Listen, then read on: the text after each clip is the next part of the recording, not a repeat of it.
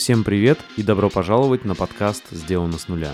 Сегодня у меня в гостях фотограф Валентин Блох. Валя поделится с нами своей историей того, как он в зрелом возрасте 25 лет бросил работу дизайнера и начал карьеру фотографа с нуля. Сейчас он снимает крупнейших отечественных звезд и поделится с нами опытом становления профессионалом.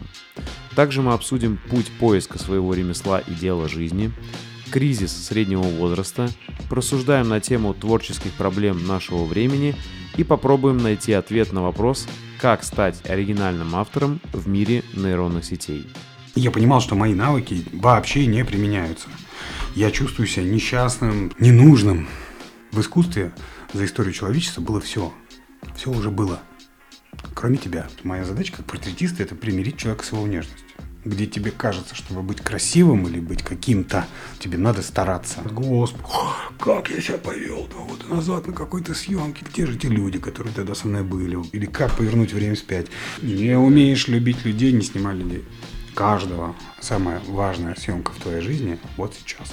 Самый главный и любимый человек в твоей жизни сейчас стоит перед твоим объективом. Если вы хотите поддержать подкаст, то вы можете сделать это на моем бусте. Также я прошу вас подписаться на мой телеграм, чтобы точно быть уверенными, что мы останемся на связи. А теперь, где бы вы ни были, устраивайтесь поудобнее и наслаждайтесь подкастом. Приятного вам просмотра и прослушивания. Мне твоя история кажется особенно интересно то, что ты пришел к фотографии уже в зрелом возрасте, когда попробовал много чего, да? Так, да. Как я понял, ты Сначала учился на художника, mm-hmm. потом э, попробовал себя в бизнесе, да? Сходил mm-hmm. в армию, да. попробовал себя в бизнесе. Ну, не то чтобы да. в бизнесе, все-таки бизнесом там занимались, занимался другой человек у нас был, наемный директор, так mm-hmm. скажем, который все это разруливать пытался. Вот, мне всегда хотелось заниматься творчеством, хотелось все-таки навыки свои применять, вот. И поэтому от любых бизнес-задач каких-то я, как правило, страдал. Вот. А потом пришло понимание, что лишь либо нужно полностью забирать все на себя и делать так, как я хочу, либо закрывать и искать что-то новое. Вот. И я выбрал второй путь. Просто подсказка пришла какая-то сверху такая. Сверху, снизу, не знаю откуда. Вот, пришла в мою жизнь первая камера. Вот. И это было каким-то моментом озарения, что ли. Ну да, благодати, если можно так ага. сказать. Знаешь, как спустилась на тебя, и ты такой, блин, похоже, это мой БГ в интервью. Я буквально вчера, что ли, смотрел очередное интервью. И он, когда на него, вот какие-то у него моменты понимания в жизни там происходили, он называет, что это благодать на меня. С ней спустилась. Угу. Ну вот у меня такое ощущение, наверное, с годами сложилось от того момента, когда вот я первый раз взял плюс-минус более-менее осознанно камеру в руки. Можно, да, сказать, что типа 25 лет что-то искал, искал. 25 нашел, 26. Ну вот, да. Просто знаешь, что интересно, именно вот этот путь поиска, uh-huh. когда ты пробуешь что-то, да, и вот как ты понял, что это реально твое уже? Э, потому что, знаешь, всегда же есть какие-то сомнения, да, или особенно когда начинаешь. Мне всегда были интересны люди, их поведение, их внутреннее состояние. Мне всегда было интересно наблюдать за людьми очень сильно. Я в институте себе придумал упражнения еще. Ну, я рассказывал в каких-то интервью об этом же. Я ездил в метро постоянно, и я мог там часами сидеть и просто рисовать прохожих. Ну, вот, там три минуты станция, Три минуты человек стоит в одной позе, пока его кто-то не толкнет. Я себе придумывал. Но мне было всегда интересно почему-то не, не больше не пластика тела, не то, как он стоит. Мне было интересно, почему. Uh-huh. Ну, типа, почему он так стоит? Почему вот, вот этот человек привалился к стене, а этот стоит ровно, а uh-huh. этот явно мучается, ему вообще стоять некомфортно, он сесть хочет. Почему этот человек спешит, почему этот человек грустит, почему этот человек злой, почему этот человек агрессивный, а этот добрый, мягкий. Вот. обычно интересно другое. И художнику обычно интересно, особенно молодому художнику, ему интересно, как кости устроены, как человек стоит. Не всегда это было, мне казалось, каким-то несущественным. Мне почему-то было интереснее вот про внутреннее состояние. И когда... Но у рисования всегда были ограничения в этом плане. Ты, любая переделка – это долго, любая ошибка – это заново сначала. И это занимает, даже если это набросок, это все равно время. Это там 3, 5, 10 минут. Вот. Э, когда взял в руки камеру, снял первый портрет, буквально первый же вот человека, который рядом со мной там в офисе находился в этот момент, вот, я понял, что, кажется, я нашел тот самый инструмент, с помощью которого я могу рассказывать о том, что мне важно в жизни. А мне важно в жизни только люди. Вот. И они разные. Одинаковых не бывает. Все интересные, все классные. И я понял, что это самый для меня удобный, особенно цифровая камера, конечно.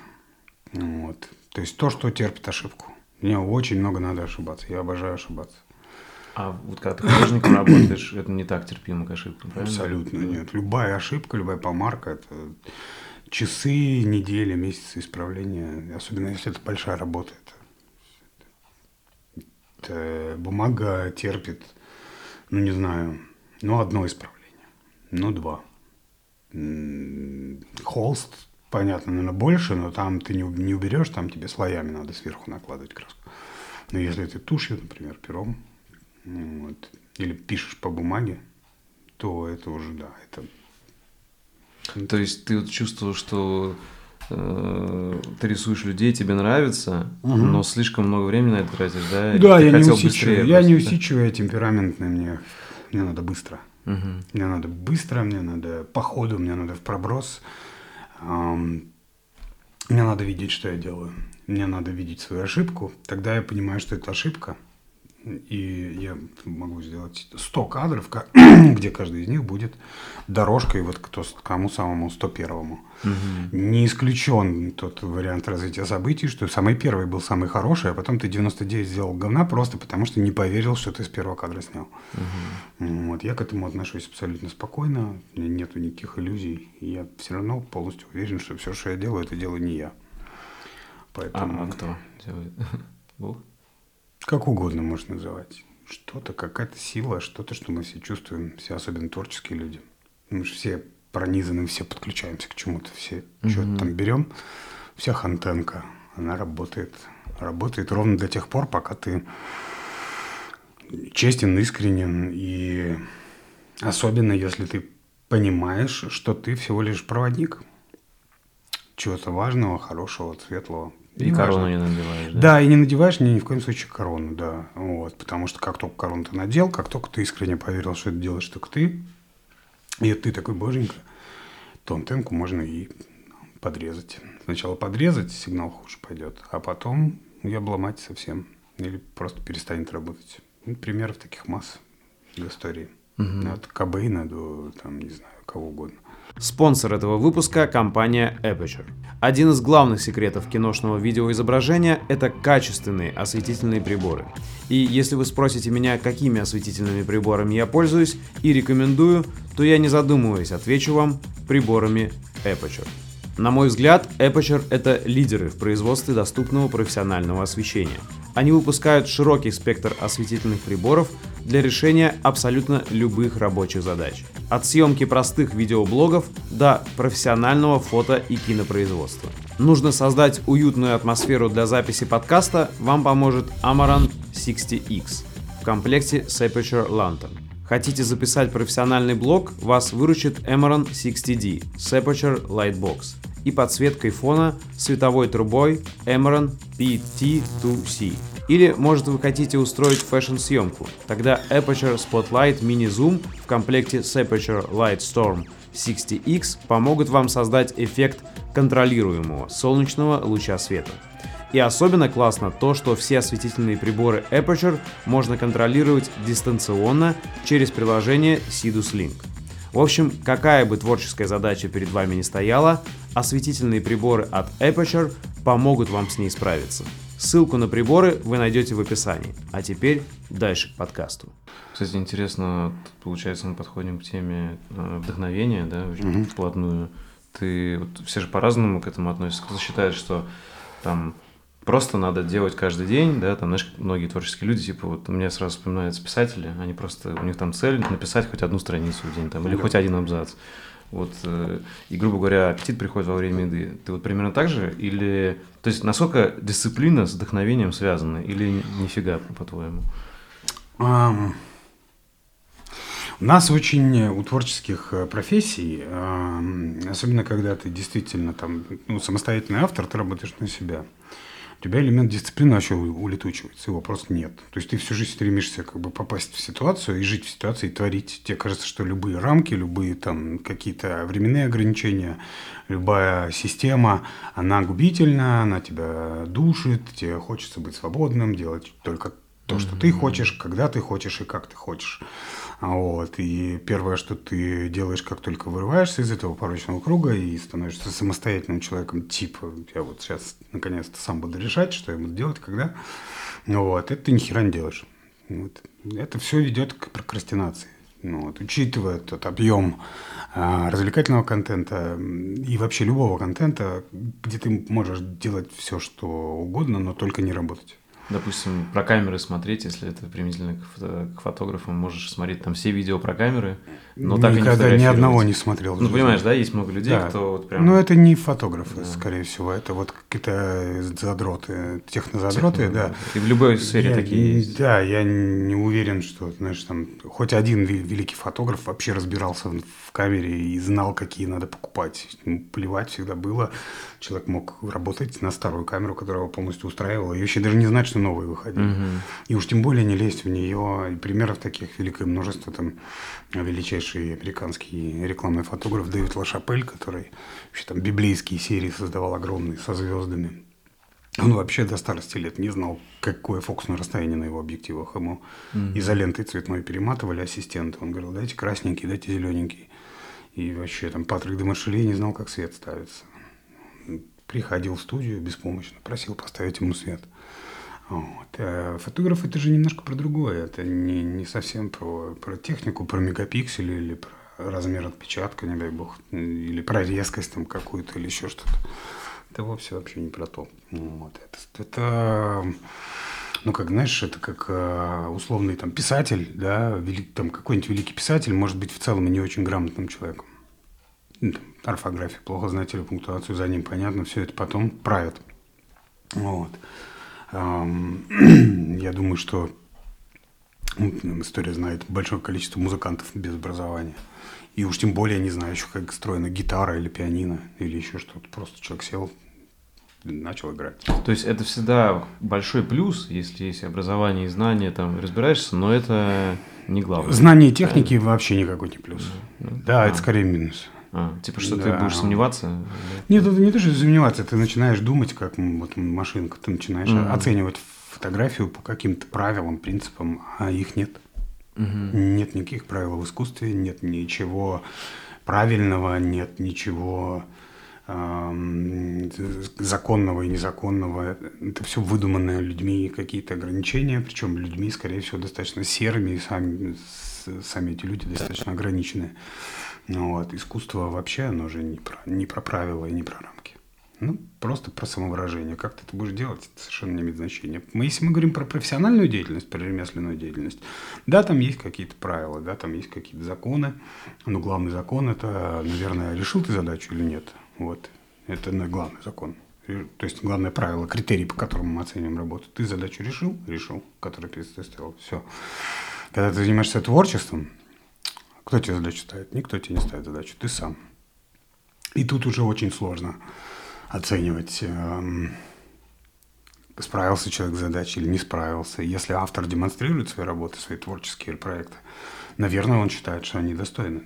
Да? Если тут другой момент, это как зритель их воспринимает. Да? Ведь э, любое искусство это же всегда два человека. Mm-hmm. Человек, который создал, человек, который смотрит. Mm-hmm. Вот. И я знаю, что, знаешь, мне очень нравится пример с джазом. А, многие музыканты э, такую точку зрения высказывают, и мне она очень нравится, что джаз – это вещь, которую безумно интересно играть, но совершенно неинтересно слушать. Mm-hmm. Вот. Ну, то есть это, это пы- часто, часто пытка, да, часто пытка просто слушать эти запилы, да, и когда человека там куда-то уносит, ты понимаешь, что ну, вот у него сейчас оргазм, он сейчас в эйфории в какой-то находится, почти в нирвану впал. Вот. У него катарсис А ты думаешь, бля, может кто-то другой уже поиграет. Ну, или может какую-то стройную мелодию дадите, чтобы я просто, у меня мозг отдохнул, потому что ну, невозможно это тянуть. И мне отчасти творчество, вот чистое творчество, оно вот таким джазом и кажется. То есть тебе интереснее да. фотографировать, чем смотреть какие-то фотографии? Тебе, да? да, вот тебе как автору, тебе интереснее это создавать, чем зрителю потом это смотреть. Вот. Примерно там, мы там последние мои посты, особенно там съемка, там, может, видел, у меня там синий кадр такой голубой с Лизой Боярской, uh-huh. ну вот, который там, он один из моих самых любимых с этой съемки, но он совершенно не зашел зрителю. Там 400 лайков, там что-то за, за трое суток. Это для моего Слушай, аккаунта. ну это, мне кажется, часто бывает, да. Да, вот, и это, сказать, да, это... Э, самые популярные работы далеко не самые твои любимые. Угу. Я, конечно, понимаю, знаешь, мне тяжело, э, то есть ну, все-таки это творчество, то, чем я занимаюсь. Но вот у меня мои самые любимые ролики, то есть я говорю, точно это не искусство, потому что мне далеко до каких-то, знаешь, таких вот. Э, но это творчество, и вот мои любимые ролики, если вот мой канал взять, обычно далеко немного просмотров не набирают. Mm-hmm. Но я в них вложил прям, знаешь... Ну, они у тебя много... набир... не набирают э, много просмотров по совершенно объективным причинам. Это реклама, раскрутка, пиар, там, mm-hmm. коллаборации с, с суперизвестными людьми, у которых большая армия подписчиков. Вот, позови, ну не знаю, будь на моем месте кто-то очень сильно медийный, да, и у тебя просмотры бы взлетели. Я точно так же же делал там свой блошиный рынок, да, и есть выпуски, где кто-то чуть поизвестнее, и все, у него там уже под 100 тысяч просмотров. Есть э, у всех остальных в среднем там 10, 20, 30 максимум. Вот, поэтому... Кстати, крутой проект. Почему ты его заморозил? Спасибо. Мне, честно, очень понравилось. Заморозил его, потому что задолбался за него сам платить. Вот, а. И мы не нашли на тот момент, два года назад, когда мы его прикрыли, время, ну, мы все еще считаем, что временно он прикрыт. Как раз пандемия была, да? Пер... Да, это мы в разгар пандемии, мы сняли, причем еще четыре интервью, эти четыре интервью лежат. То есть мы тупо просто смонтировать их не можем. Я очень устал, что у меня, у меня вся команда энтузиастов была. То есть угу. мы платили-то, по сути, только за студию. Вот. И меня это ужасно раздражало. Мне кажется, что любой человек деньги должен получать. Вот. А денег платить не было. Мы просили в основном людей, помощников, студентов, там, да, ассистентов приезжать со своими камерами. И монтажер тоже у нас из Тюмени, парень, который на телевидении работает. Монтирует прекрасно, но он тоже делал все в свободное время, то есть после работы. И это постоянный срыв сроков, ты не можешь рассчитывать, что тебе завтра что-то пришлют, это очень, я очень не люблю, когда работа построена непрофессионально. А я не могу требовать от них профессионального подхода, потому что, извините, я им деньги не плачу, кто я им такой. Вот. И мне вот этот вот хуяк-хуяк продакшн, он я от него подустал. Я таких людей уже начал звать, что мне хотелось, чтобы это было круто. Вот, постоянные проблемы со звуком, постоянные шумы, постоянные... То есть, ну вот мы на последних, на последних выпусках мы стали звать звуковика, хотя бы на звук почище стал. Я думаю, что мы возобновим его. Рано или поздно мы его, наверное, возобновим. Вот. И, ну да, потому, особенно, знаешь, а, почему его надо возобновить. Потому что прошло два года с последнего выпуска, и никто ничего не попытался сделать такого же. А это значит, что это оригинальный контент, Согласен. и никто на эту территорию не лезет. Идея крутая. Вот именно, да. что фотограф берет интервью и общается. И снимает, это да. очень клево. Мне очень понравилось. Слушай, а можешь немного рассказать вот про свой опыт? Вот этот, как понял, у тебя была типа реклама агентства полиграфия, да? Mm-hmm, вот, да, да, вот, да. Э, ты попробовал и понял, что почему вообще не твое?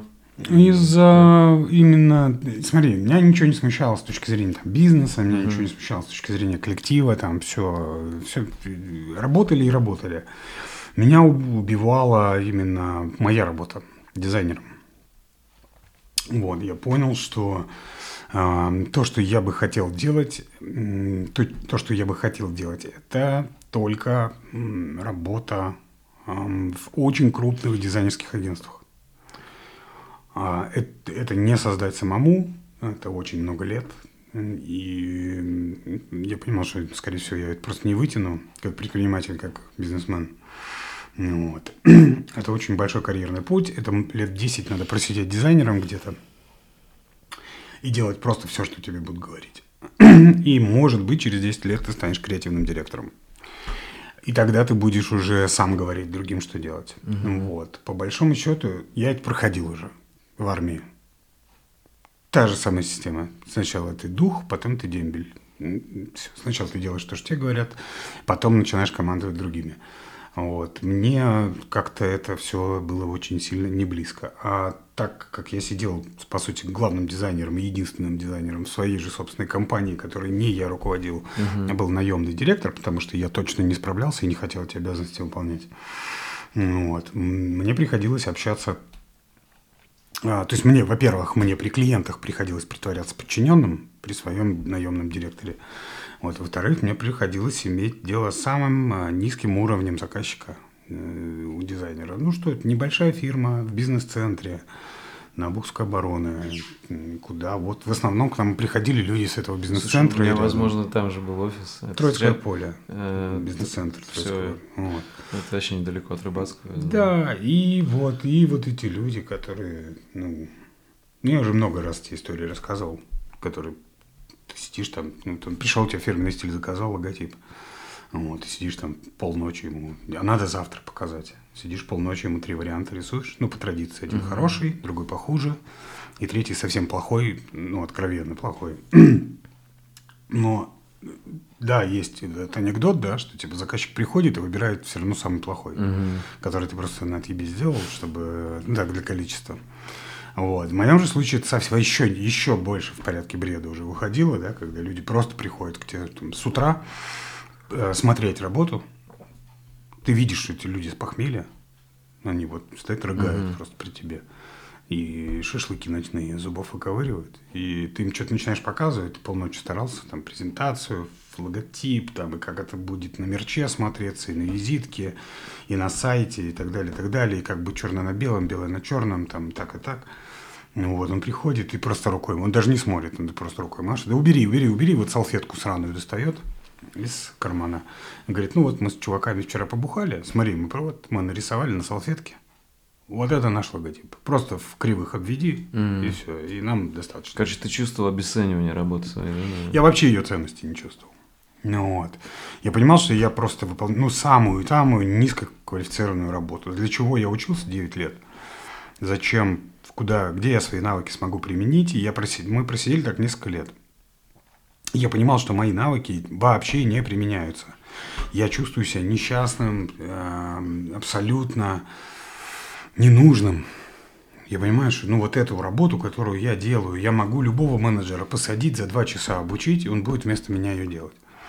Где взять новых заказчиков, я не понимал. Как выйти на следующий уровень, не понимал. Идти уже после того, как ты поработал на себя, идти работать на кого-то, сидеть где-то в офисе а, мне очень сильно не хотелось. Поэтому мы продолжали тянуть эту лямку. Хоть что-то пытаться заработать на этом. Вот, основной доход был от печати. У нас классная печатная машина цифровая стояла. Вот, мы фигачили какие-то буклеты, листовки там. То есть потом вы как-то мирно расстались, да, закрыли? Ну, мирно. Мы просто продали все, да, а, и разошлись. И все, да. Угу. Я имею в виду, что бывают, знаешь, истории, там, когда ссорятся с партнерами. Нет, ну, у нас, мне партнер был брат младший. А, Мы ну, просто решили, что все, пора это все заканчивать. Я, тем более, не хочу, он оставался без дизайнера. Зачем? Вот. И мы просто решили все распродать. И, ну, у нас случился там момент, когда мы очень хорошо заработали. Угу. Не буду тебе для Ютуба рассказывать, что это угу. было. Вот. И этих денег, это был как парашют такой. Я понимал, что вот сейчас мы, если нам реально столько заплатят, сколько обещали, то это классный парашют, надо валить. Я на эти деньги смогу купить себе камеру. Ты я уже, я уже понимал, мечтал быть да? фотографом, да, угу. у меня своей камеры только не было. Я понимал, что я минимальный пак какой-то для э, старта фотографа, я могу себе купить. Это рюкзак, камеру, пару объективов, вспышку. Вот, ну, там флешки и всякую хурму. Собственно, что я сделал. Как только мы получили эти деньги, мы поняли, что мы там расплатились с какими-то долгами, что там закрыли какие-то вещи, распродали технику, еще денег вынули оттуда поделили все и разбежались. Я купил себе фотоаппарат и все. Ну, какое-то время, вот какое-то время мы еще продолжали в этой конторе находиться. Уже я был уже фотографом, уже был. И я понимал, что я большинство времени в этой фирме я провожу как фотограф. То есть те задачи, которые у меня были, вот людей, которые к нам обращались, я решал за, там, за 15 минут. Ну, кажется, тебе просто надо было довести дела. Да, и я просто сидел, понимал, что я сижу целым днем фото обрабатываю своим. И горишь этим. А, Очень этим, сильно, да. да. Вот. И да, вот так, собственно, и началось. Слушай, а как думаешь, вот весь твой предыдущий этот опыт да, фотографии все-таки достаточно большой, да? 28-29 лет, да, ты начал? Нет, 25 лет. 25, а, ну все равно, то есть 25 лет, грубо говоря, четверть века, у тебя mm. какой-то опыт уже был. Он тебе вообще пригодился или ты как с нуля начинал? Конечно. Ну, во-первых, это все смежное искусство, угу. фотография в целом. Я как будто бы развивался, как человечество развивалось. Понимаешь? То есть человечество сначала научилось рисовать, потом писать красками, потом пространственному мышлению, потом каким-то там, да, уже психологическим вещам, да, когда, ну, условно, там сначала там, палка-палка огуречек, да, потом уже что-то напоминающее человека, потом человек похожий, на, на живого, а потом уже его внутреннее состояние передать с помощью мимики, освещения и так далее. Вот, и потом появляется фотография. Вот я прошел, по сути, этот путь от палки-палки огуречка. Так можно нарисовать, да, как да, эволюционировал. Как человечество, да. Я сначала палка-палка огуречек, потом человека рисовать, руки, ноги, скелет, там, мышцы и корши и так далее. Потом похожего человека портретно, потом похожего по внутреннему состоянию, что-то неуловимое уже, да, угу. вот. И потом все, потом, потом на несколько лет просто затык жесткий, ничего не происходит, ты не развиваешься. Это и армия, это и дизайн, это и все. Все, я на месте топчусь, я понимаю, что я работаю с мертвыми вещами. Для mm-hmm. меня был дизайн, весь дизайн был, я только сейчас это понимаю, знаешь, спустя годы. Почему я мучился? Потому что я не работал с живыми людьми. Потому что передо мной был монитор, у меня не было изображения людей никакого, не было работы никакой с человеком. Вот, я работал просто с мертвыми вещами, неодухотворенными. Вот. И как только я взял камеру в руки и снял первый портрет первого человека, которого сфотографировал, я почувствовал, что это, что это очень сложно объяснимое. Что-то, ну, наверное, сродни, знаешь, какому-то озарению. Вот на тебя, свет на тебя, и ты, ёба-боба, вот. Да, я это еще тогда не осознавал так точно, как сейчас, да, но на уровне внутреннем я это точно почувствовал что понятие фотограф, что понятие фотографии, она развивается, эволюционирует. Конечно. И вот сейчас, в 2023 для тебя вот фотограф, это кто больше, знаешь, больше в сторону художника, больше в сторону психолога, да, или вообще что-то новое там с технологиями связанное? Э, вот как ты себе понимаешь фотографа и куда фотография идет? Особенно, когда у всех есть айфоны, камеры, да, типа когда смотри, все стало доступным. Ну, смотри, давай так. Угу. А, все-таки кисточки и краски всегда существовали. Угу. Их всегда можно было купить да? Да. Ну, все же рисуют так или иначе, чуть-чуть, там хотя бы на полях в тетрадях, да? Да. Но не все же художники. Да. Какая разница с фотографией? То есть считаешь, в этом не изменилось, да? Вообще не изменилось вообще. То есть, может, наоборот, даже более ценно стало тот, кто умеет. Конечно. Да? А, тут такая штука.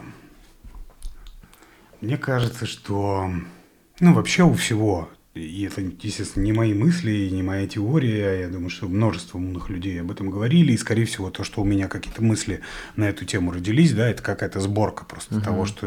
То есть, это то, что ты говоришь, то, что ты делаешь, это то, из чего ты собран. Вот. Я постоянно себя пересобираю. Поэтому постоянно кто-то новый, что-то в голову мне новое вкладывает. Вот. И а, я думаю, что вообще в целом рынок авторского труда, творческого, он устроен а, как пирамида, как и почти все в мире на самом mm-hmm. деле устроено как пирамида. Условно есть вот, вот, вот такая форма, да, где наверху есть люкс, потом идет масс-маркет, где-то внизу есть секонд-хенд. Mm-hmm. Вот. И все, что происходит в мире в плане творчества, все это диктует люкс. То есть это типа яркие личности, авторы, настоящие авторы да, которые там наверху, которые сделали карьеру, тренды, да, да, которые сделали карьеру, у которых задачи нет. Они никогда перед собой задачу создавать тренды не ставили. Угу. Ничего великого на себя не вешали. Это просто люди, которые делают то, что они делают, ну просто пиздато.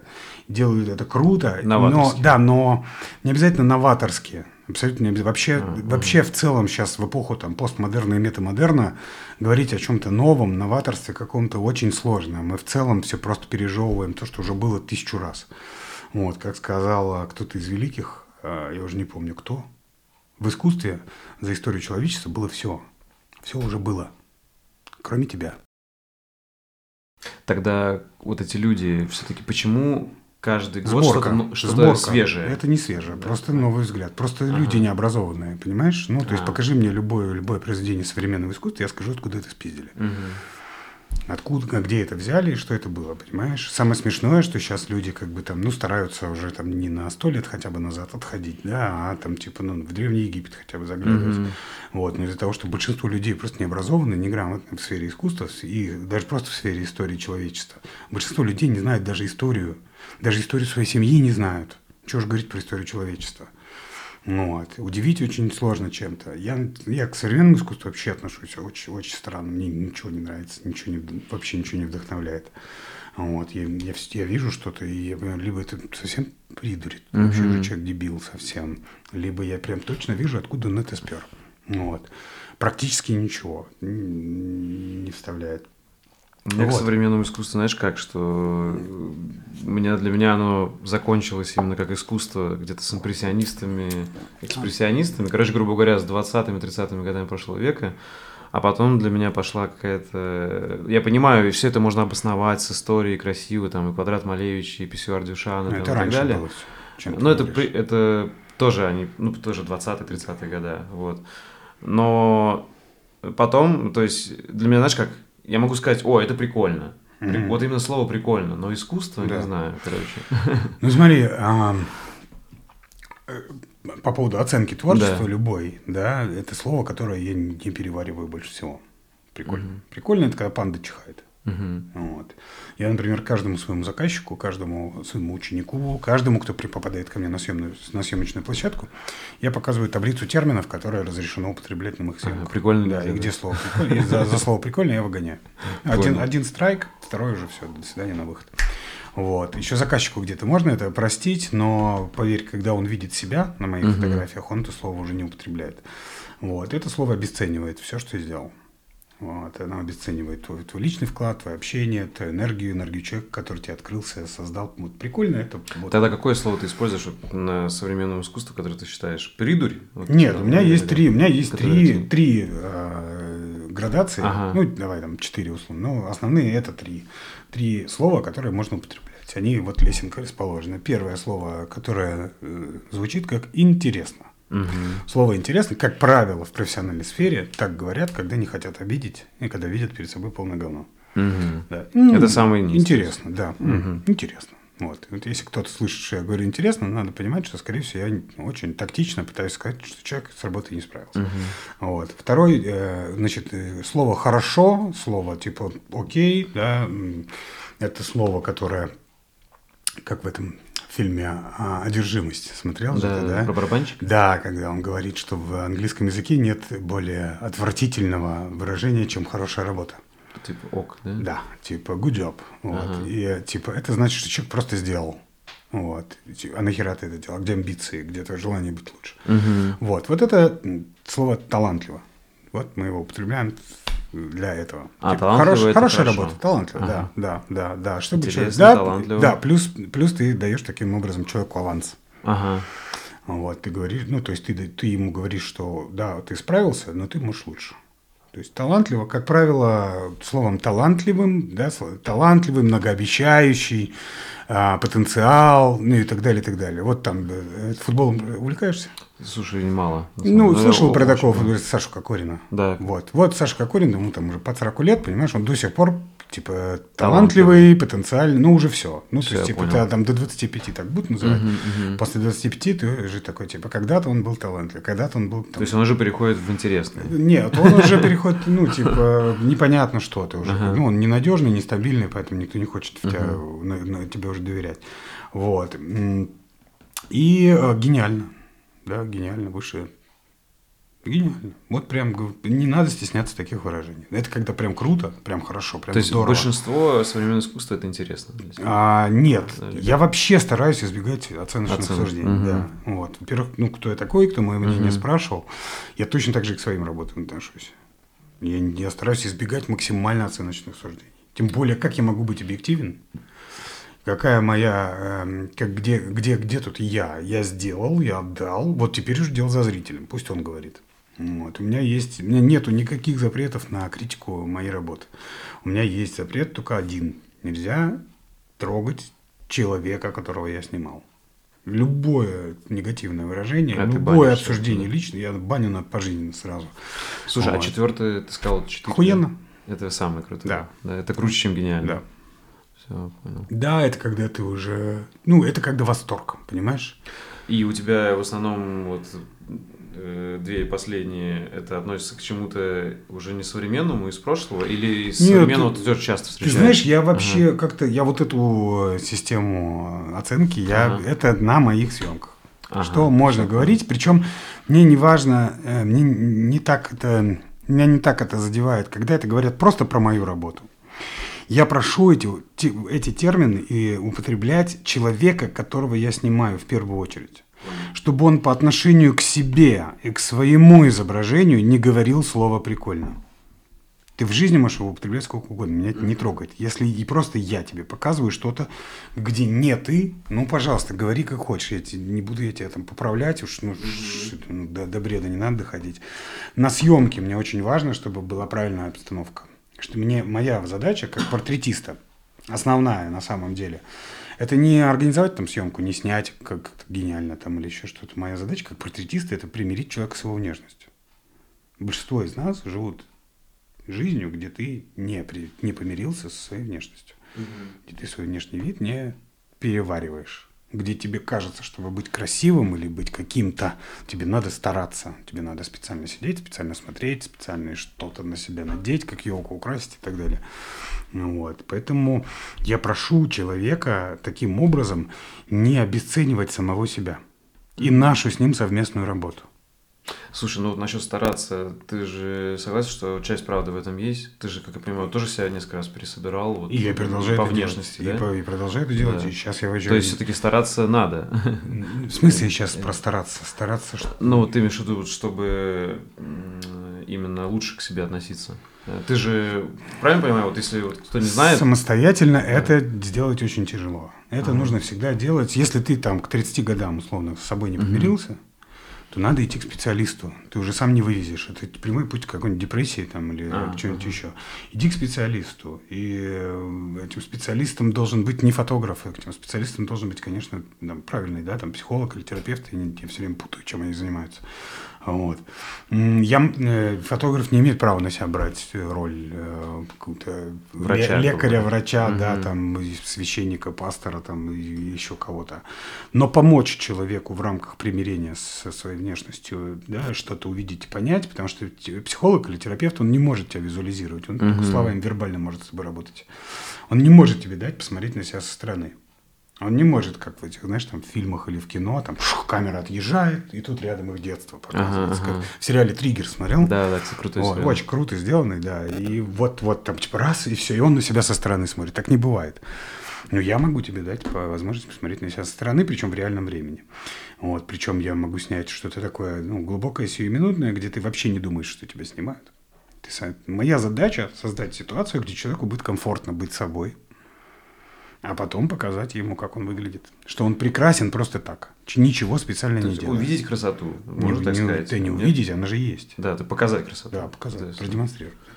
Э, и, соответственно, психология здесь только вот о том, чтобы понять человека, да, а не Услышь... чтобы его лечить. Там, Нет, да, психология здесь для того, чтобы человеком манипулировать. Mm, в, в хорошем смысле. Да, да, да, да, да. Угу. Твоя задача человека вести. Ты его пригласил в свой собственный мир. Вот. И большинство людей искренне уверены, что фотограф, и так на самом деле он и есть, что фотограф на самом деле за их счет самоутверждается. Mm-hmm. То есть, типа, большинство фотографов выполняют свои собственные хотелки за счет клиента, mm-hmm. за чужой счет. Ну, вот. Он же сам себя не может снимать. Ему нужен кто-то, кого надо снимать. А когда ты еще и получаешь за это деньги, люди к тебе обращаются, доверяют тебе ты. И, по сути, за этим очень часто личность самого портретируемого, она теряется вообще, неважно становится. Человек, пряч... фотограф прячет героя своего за эффектами, за сложным светом, за какой-то одеждой. Да? То есть все, чтобы человека спрятать. Потому что большинство не умеет работать с другими людьми. Не умеют делать работу для человека, который к ним пришел. Вот. И моя задача создать ситуацию, в которой человеку будет комфортно быть собой.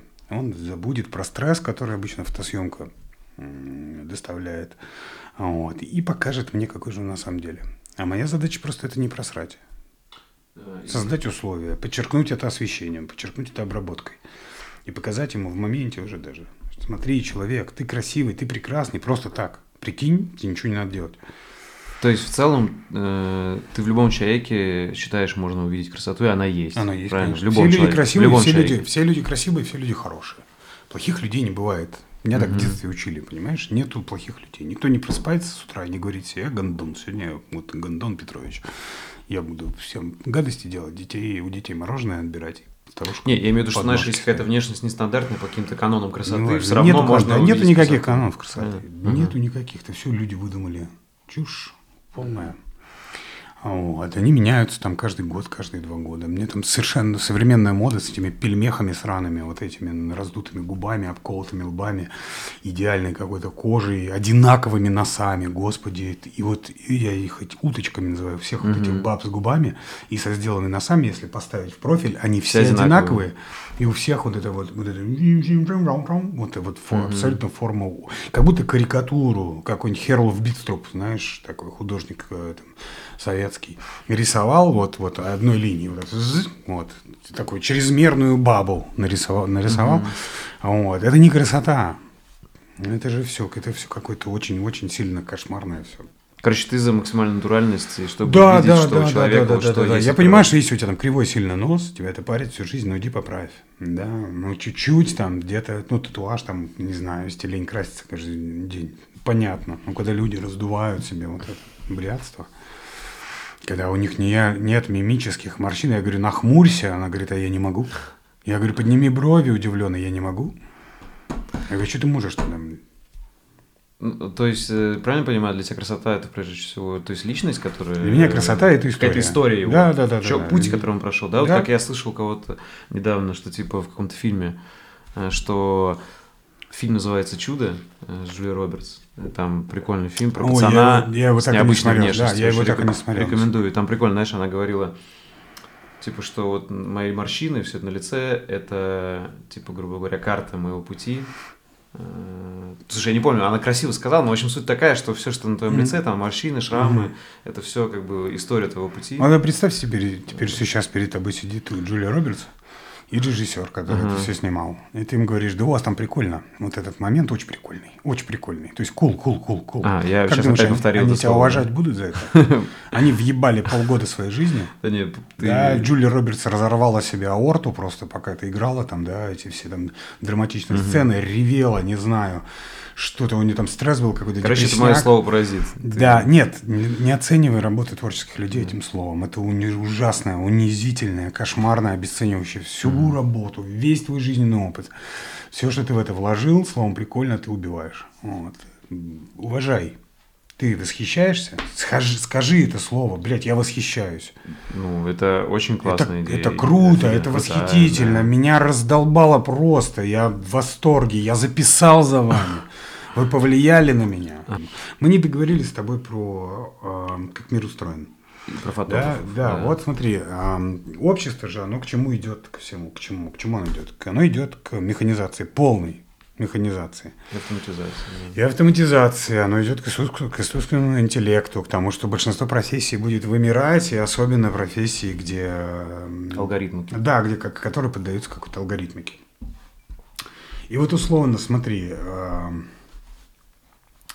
вот она, эта пирамида, где есть авторы, авторы личности, да, которые что-то придумывают, создают, пропускают мир через себя, что-то действительно, что-то действительно пытаются создать. Вот. И на них все смотрят. От них эта цепочка расходится вниз, она становится шире, потребителя больше, да, э, стоит дешевле, больше, и уже масс-маркет пошел. И масс-маркет, который полностью делает реплику с того, что делают эти люди, но чуть-чуть попроще, чтобы чуть-чуть хотя бы отличалось. Проще ткани, проще материалы, если мы про моду говорим. Там, И вот да. как раз масс-маркет- Проще исполнение, меньше мысли, боль- меньше мысли авторской, больше попытки просто повторить.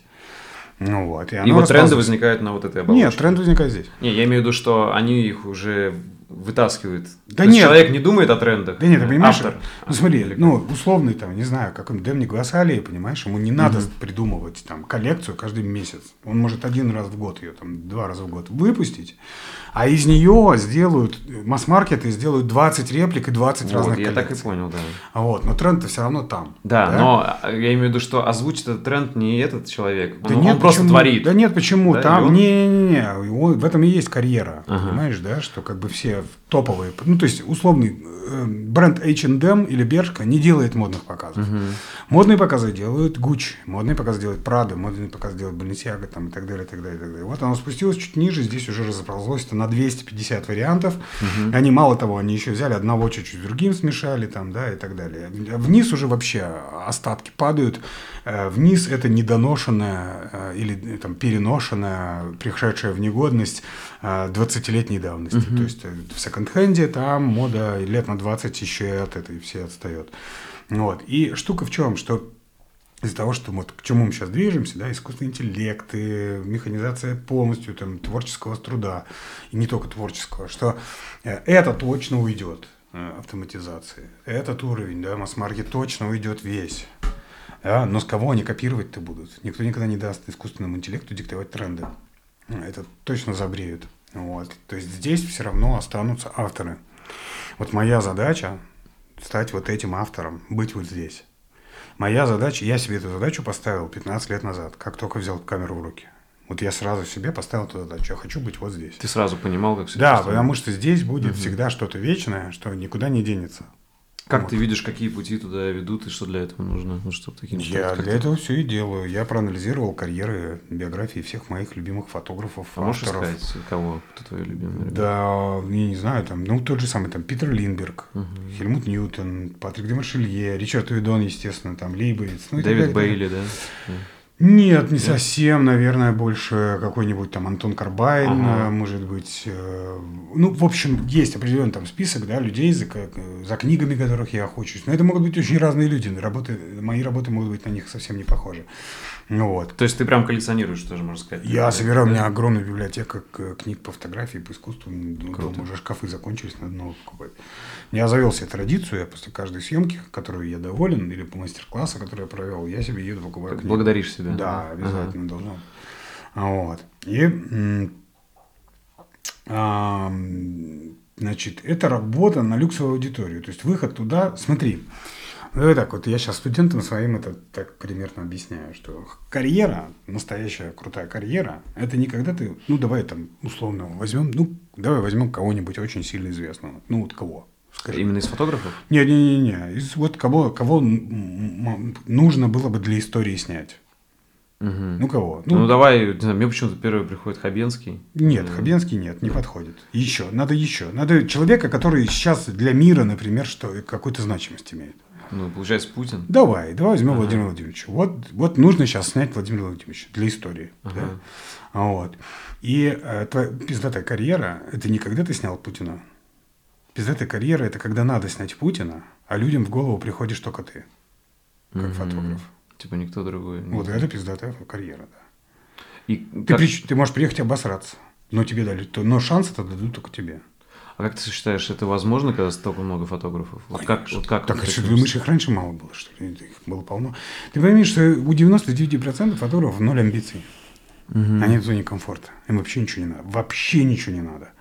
Большинство учеников, там, э, Амлаба, моих учеников, к сожалению, в том числе, большинство людей, которые занимаются фотографией, у них ноль амбиций, они вообще ничего, они в зоне комфорта. Он научился снимать поцелуйчики сквозь контровой свет. Все. Вот он всю жизнь готов это снимать, и ему нравится. Он получает свою соточку в месяц. И он, ему больше. Зачем? Дальше сложно, дальше карьеру надо строить, дальше думать надо. Здесь думать не надо. Здесь алгоритм. Большинство людей существует в рамках своего собственного алгоритма. Он придумал алгоритм, в котором ему комфортно находиться.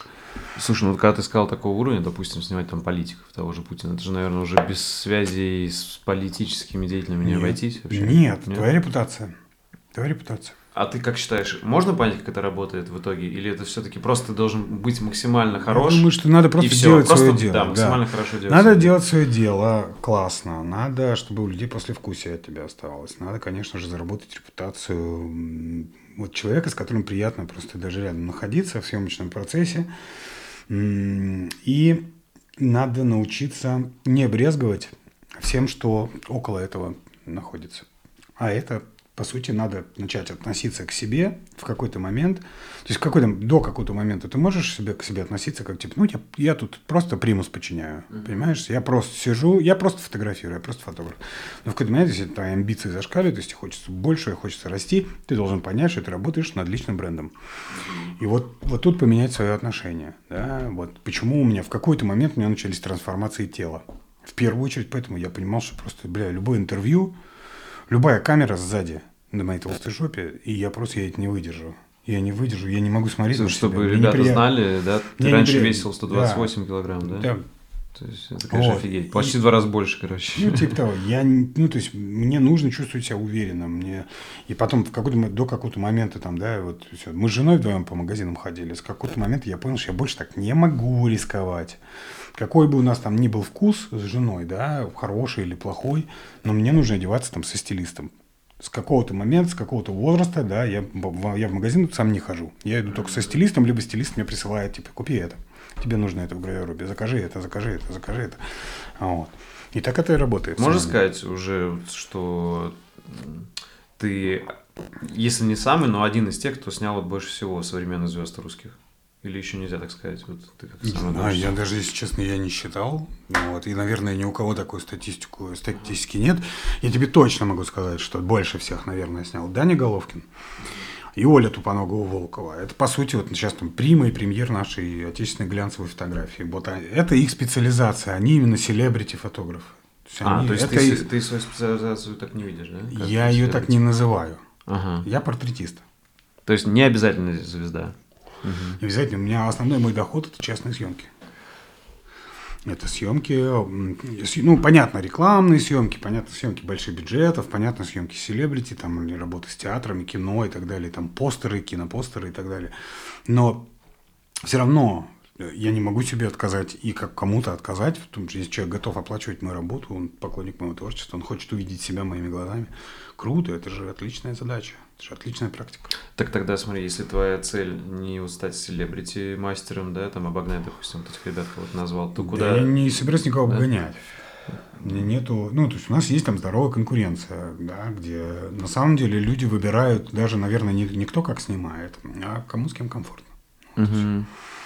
То есть ты считаешь, что тут всем места хватает, правильно? Абсолютно точно, конечно, угу. конечно. На там американском рынке, на немецком рынке, на французском рынке, на испанском рынке, на японском, китайском рынках конкуренция намного более серьезная. И там всем хватает места. Ну, там просто еще индустрия больше, журналов больше, заказчиков больше. Вот, э, денег больше. Тогда, слушай, а как вот сейчас твоя цель выглядит вот именно в ремесле фотографии? Куда ты считаешь вот ну, по крайней мере, понятно, ты каждый раз, наверное, новую будешь цель ставить. Ну, какая сейчас? Куда, куда идешь? Если мы говорим про портретную фотографию, да. то у меня же все-таки, да, мы разделяем, да, это вот моя такая творческая портретная часть и моя ремесленная профессиональная часть. Угу. Вот, если мы говорим про портретную, она не изменилась. Снять, как боль... снять за свою творческую жизнь как можно больше великих современников. Угу.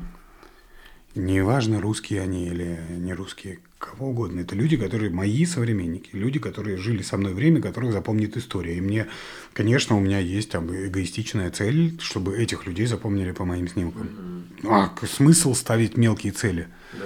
Я просто хочу этого человека поснимать, для меня это не цель, это мусор какой-то. Я хочу этого человека не просто снять, я хочу снять так, чтобы потом его запомнили. По моим снимкам в том числе. Вот. Поэтому, да, если мы говорим про профессиональные достижения, да, то это, наверное, касается и моей профессиональной деятельности, как там, вот, ну, именно коммерческого фотографа, так и моего преподавания.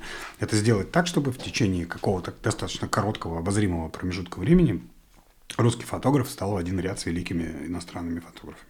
Сейчас такого нет. Сейчас, если спросить, там, Лейбовец, э, там, не знаю, кто там еще живой, Тестина, угу. вот, спросить, э, знаете ли вы кого-то, кто может в один уровень с вами встать из России, они не назовут никого. Мне бы очень хотелось, что если даже это буду не я, а кто-то из моих учеников или кто-то, кого я вдохновил и помог, круто, значит, я с своей работой справился. Угу. Слушай, а вообще есть русская школа фотографии? Mm. Как считаешь? И вообще какие-то вот представители такие знаковые? Ну, конечно, Родченко. В первую очередь. Максимишин, нет? Или... Да, конечно, конечно, Максимишин, Пинхасов. Ну, это есть, ну, Роченко, это если мы берем там, типа, Да, да, да. начало 20 века, середину, если Но мы- они больше как репортажники, такие документалисты, да, чем... А, Ну, Максимишин, да, Максимишин, да, Пинхасов, ну, наверное, да, в том числе. Да. э, То есть, ну, вот как это... Ну, Пинхас, наверное, больше вот к этой как раз к поэзии, да, к чему-то такому. Да, у него этот репортаж, он такой поэтичный, поэтому он, наверное, в Магнуме, потому что там просто репортажником классным недостаточно быть, чтобы в Магнум попасть. Вот, Максимишин же это просто очень внимательный, классный э, рассказчик. Мгм, Вот. Да, да, да, он прям история. Да, да. и... э, Его даже слушать, если честно, лекции его интересно. Да, его очень интересно, как конечно. да. история Я рассказывает. все тешусь надеждой, что я когда-нибудь найду все-таки время и у него прям на курс схожу на полноценный. Даже, может быть, не для того, чтобы там домашки выполнять, а просто его послушать, просто с ним побыть в одном поле. Он крутой очень мужик.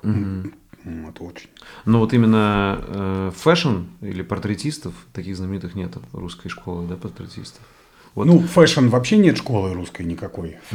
Поэтому говорить здесь о том, чтобы э, ну и кого-то там выделять сильно. А как считаешь, может, она сейчас формируется? Вот Конечно, благодаря тебе конечно, и другим конечно, конечно, да, да, да, да, да. Будет бум, будет бум. Будет много сейчас. э, Вообще средний уровень русского фотографа, он выше, чем везде в мире.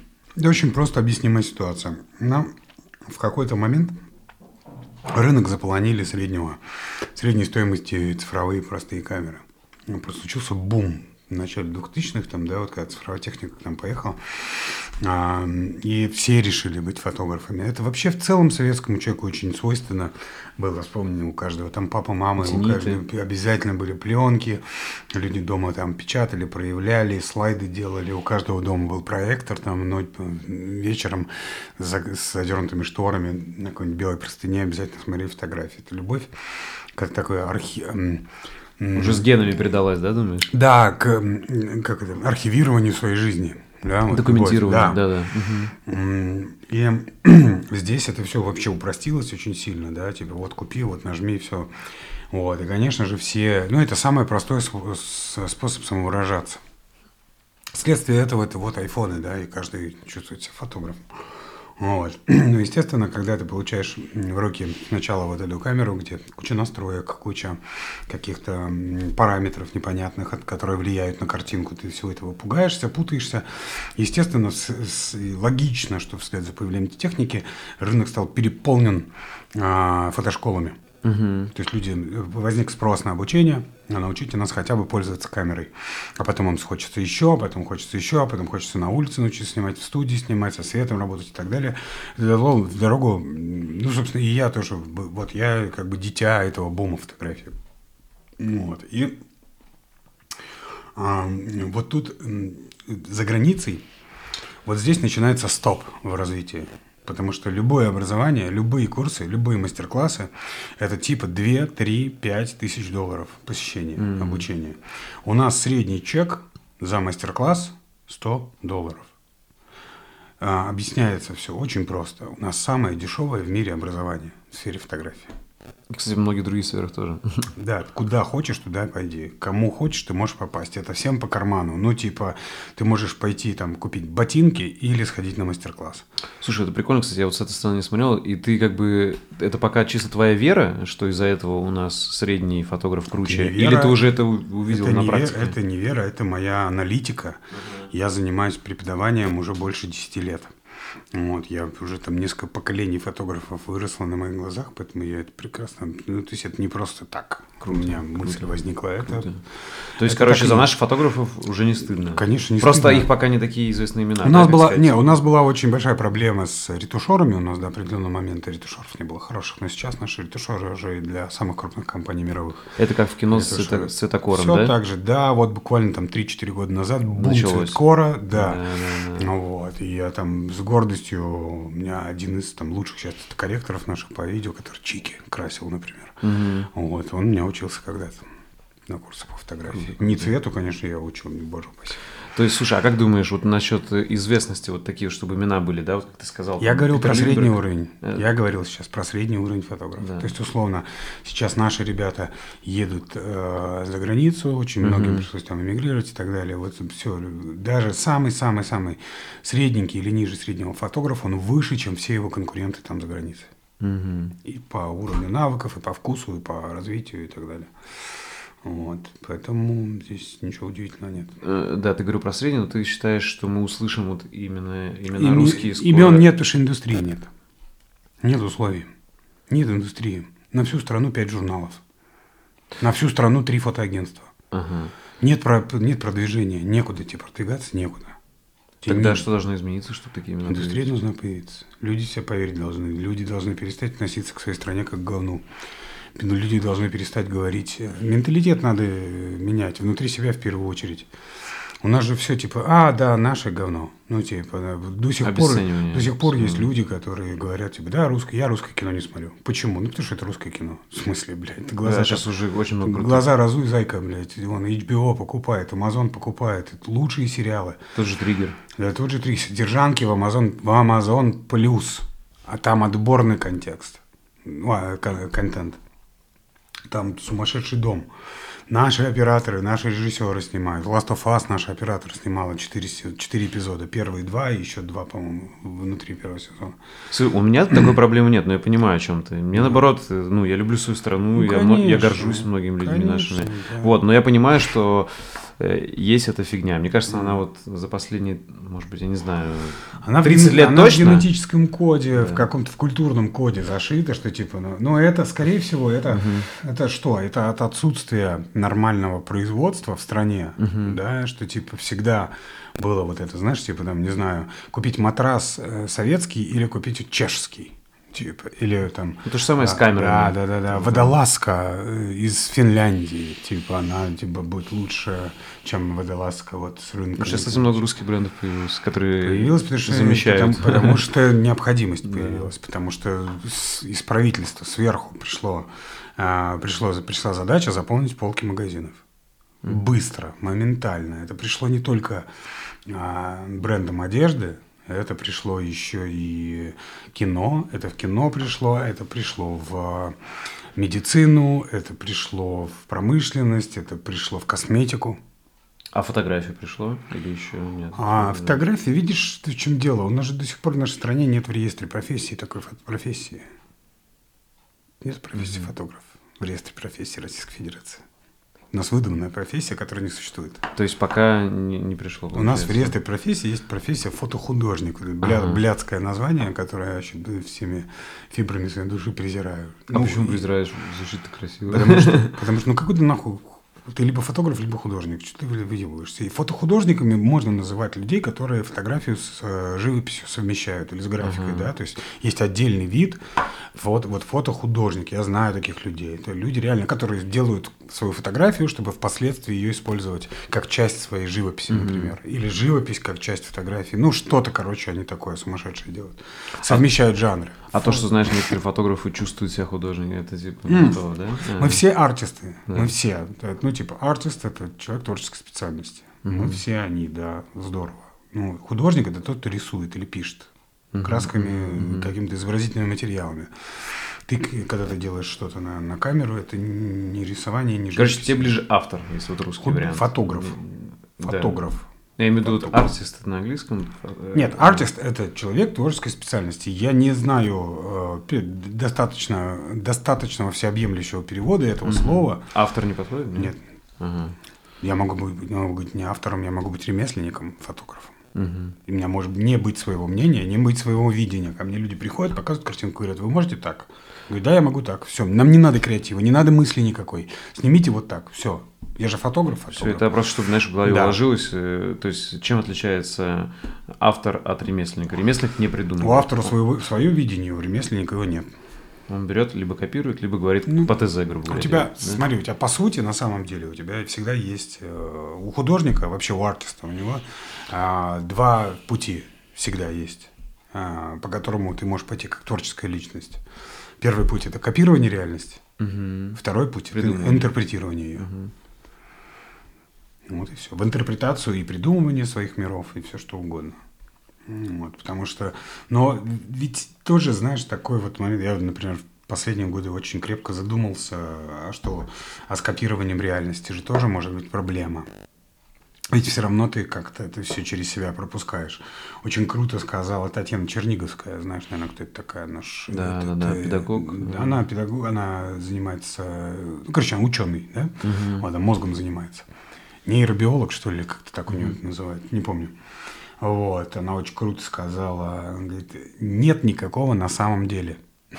Мгм. Не существует никакого на самом деле. Есть, Всё интерпретация, есть да. мир, который воспринимает конкретный человек. И вот он в его голове, типа, на самом деле. Но у другого человека, который рядом стоит, у него другое на самом деле. Слушай, если тогда вернуться вот э, к русской индустрии фотографии, вот закончите уже, ты как позитивно смотришь? Конечно, на- позитивно. Или Конечно, что, позитивно. типа, вот после 2022 что изменилось? Вот именно с фотографией. Ничего не изменилось. Просто на время стало меньше площадок. Сейчас они все опять начинают новые, появляться. и новые. Да. Вот. э, Вполне вероятно, что та ситуация, которая сейчас происходит, ну, это же тектонические плиты двигаются, да. и- Это может и 10 лет двигаться. А, неважно, но только такие вещи дают рывки мощные. Вообще во всем, и в культуре. и- Да, всегда войны были двигателем прогресса. То есть ты думаешь, сейчас, наоборот, супер возможности для тех же Конечно, фотографов тоже? конечно. Си- Вот сейчас. Ну, на моих глазах, например, там два украинских фотографа, которые всю жизнь снимали свадьбы. Причем снимали очень средненько. А, сейчас стали военные Стали ну, одними из лучших в мире военных корреспондентов. Мгм. Вот. Это, это ну, нельзя говорить, что это типа хорошо. Ну, понятно. Ни в коем типа, случае, такой- да, да смерть, совпало. смерть, убийство, там, да, любой конфликт, любая агрессия, это всегда ужасно. Тем более, когда воюет один народ, по сути, друг с другом. Вот. Но, именно, понимаешь, ничего интересного никогда не происходит на плато. Плато – это ровный строй, без аритмии. Вот. Слушай, а вот интересно, На а как- плато, вот, вот любой, кто высунулся, раз, знаешь, как куст, в котором веточка торчит, то раз состригли. Нету ничего на плато.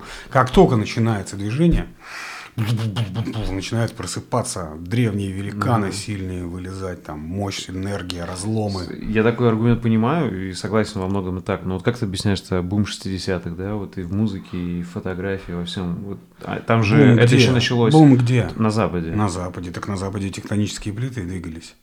Но тогда Там- же там войны, только потом пошла ближе уже к середине 60-х Вьетнам. Да но- что там, да, что там только не было. Там последствия Второй мировой еще шли. Там были столкновения гражданские в тех же самых Соединенных Штатах. Там родилась музыка, рок-н-ролл родился. А, в Бит- Париже были эти Би- восстания Битлз, студентов. восстание, постоянно, да, то есть как только что-то мощное происходит в мире, какой-то конфликт. Тот же самый там потом Вьетнам, там еще что-то. Вот последствия.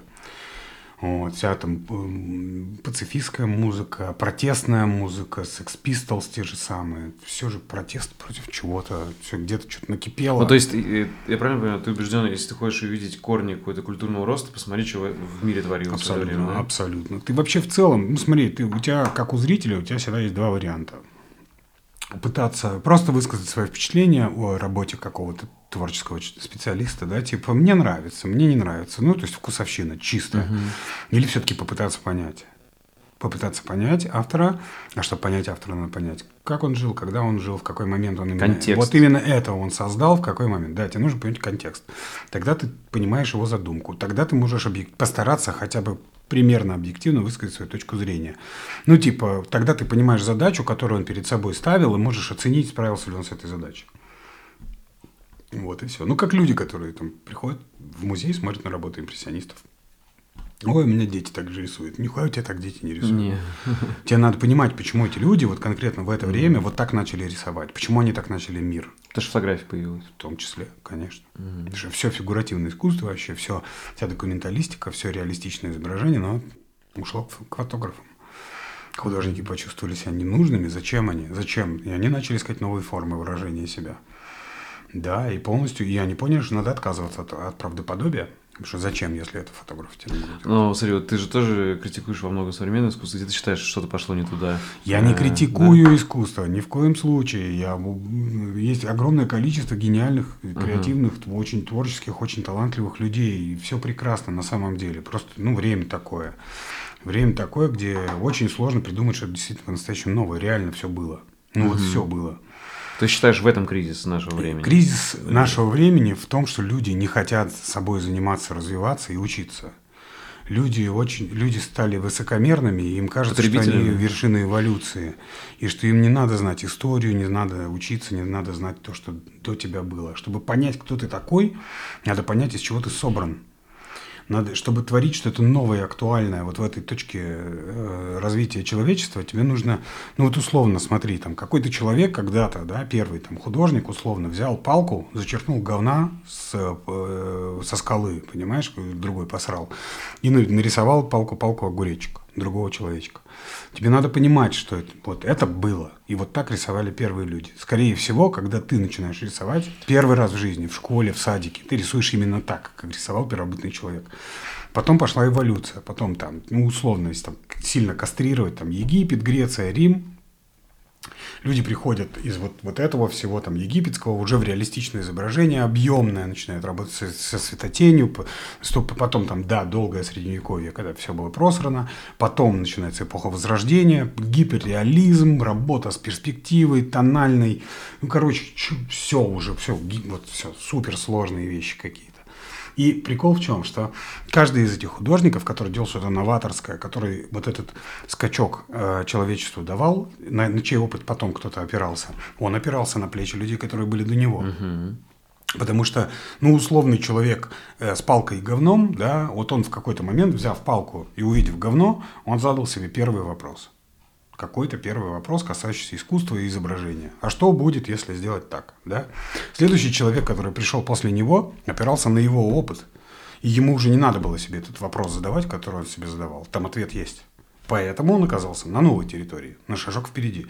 И задал себе следующий вопрос. Короче, эволюция. Следующий да. вопрос, следующий вопрос, следующий вопрос, следующий вопрос. И где Если... мы сейчас? И, да, и вот чтобы понять, где ты сейчас, да. нужно понять, что было до тебя. И так только тогда, зная опыт, то есть опираясь на ответы угу. других людей, которые были до тебя, ты рискуешь стать тем человеком, который сейчас, в 23 году, окажется вот на этой чистой, стерильной территории, белой, где еще до тебя никого не было, ни одного следа не было, там нету перед тобой. Вот там куча следов, Угу. А вот там нет ни одного следа, и ты можешь оставить эти следы. И по твоим следам кто-то следующий пойдет. Угу. Но большинство же так не думают. Большинство же думают, что я сейчас, я гениальный, я сейчас охуенный, я сейчас камеру куплю, начну снимать. Смотри, я вот согласен с тобой, я сам приверженец вот такой философии, что надо изучать, но еще же, знаешь, вот когда общаешься с людьми про творчество, э, еще выделяют вторую когорту, что все-таки есть какие-то вундеркинды, гении, которые ничего не изучают, могут там где-нибудь, да. знаешь, в деревне сидеть и что-то сочинить. Да. То есть такой путь тоже есть все-таки. Я считаю, что да? вот я в целом подразделяю творческих людей на два, на таких, два, на да. два типа, да. Вот одни, одним образование идет. необходимо, угу. другим образование э, не, не нужно, оно может даже быть губительным. Но тут какой прикол. Угу. Смотри, ведь э, в чем разница, ключевая разница таких двух специалистов? Первый родился ему условно, он попал в какую-то очень э, плодотворную среду. почву, среду, угу. да, в какое-то окружение, которое пестовало его талант и вложило ему в голову идею того, каким может быть его искусство. То есть он к моменту формирования своей творческой личности понимает, какое будет его искусство. Ну, давай возьмем там какого-нибудь человека, который, не знаю, сидит вот там где-нибудь в горном Алтае, понимаешь, вырезает народные узоры mm какие-то, да, вот. Все, и он гениален у него поколениями преемственность идет, и ему надо эту традицию сохранить, он очень комфортно себя в этом чувствует. И в тот момент, когда он решает свою жизнь связать с этим, да, с искусством, угу. у него есть ответ, какое искусство его будет. Большинство же людей просто идут в искусство вот, ради того, чтобы быть в искусстве. И ты спроси любого молодого там, художника или фотографа, когда он только берет камеру в руки, или кисточки, или приходит поступать куда-то, ты каким свое искусство видишь? Он не знает. Я хочу попробовать разное. Ты я, мне надо разобраться. Что... Вот в этом суть образования. Разобраться, где ты в этом искусстве.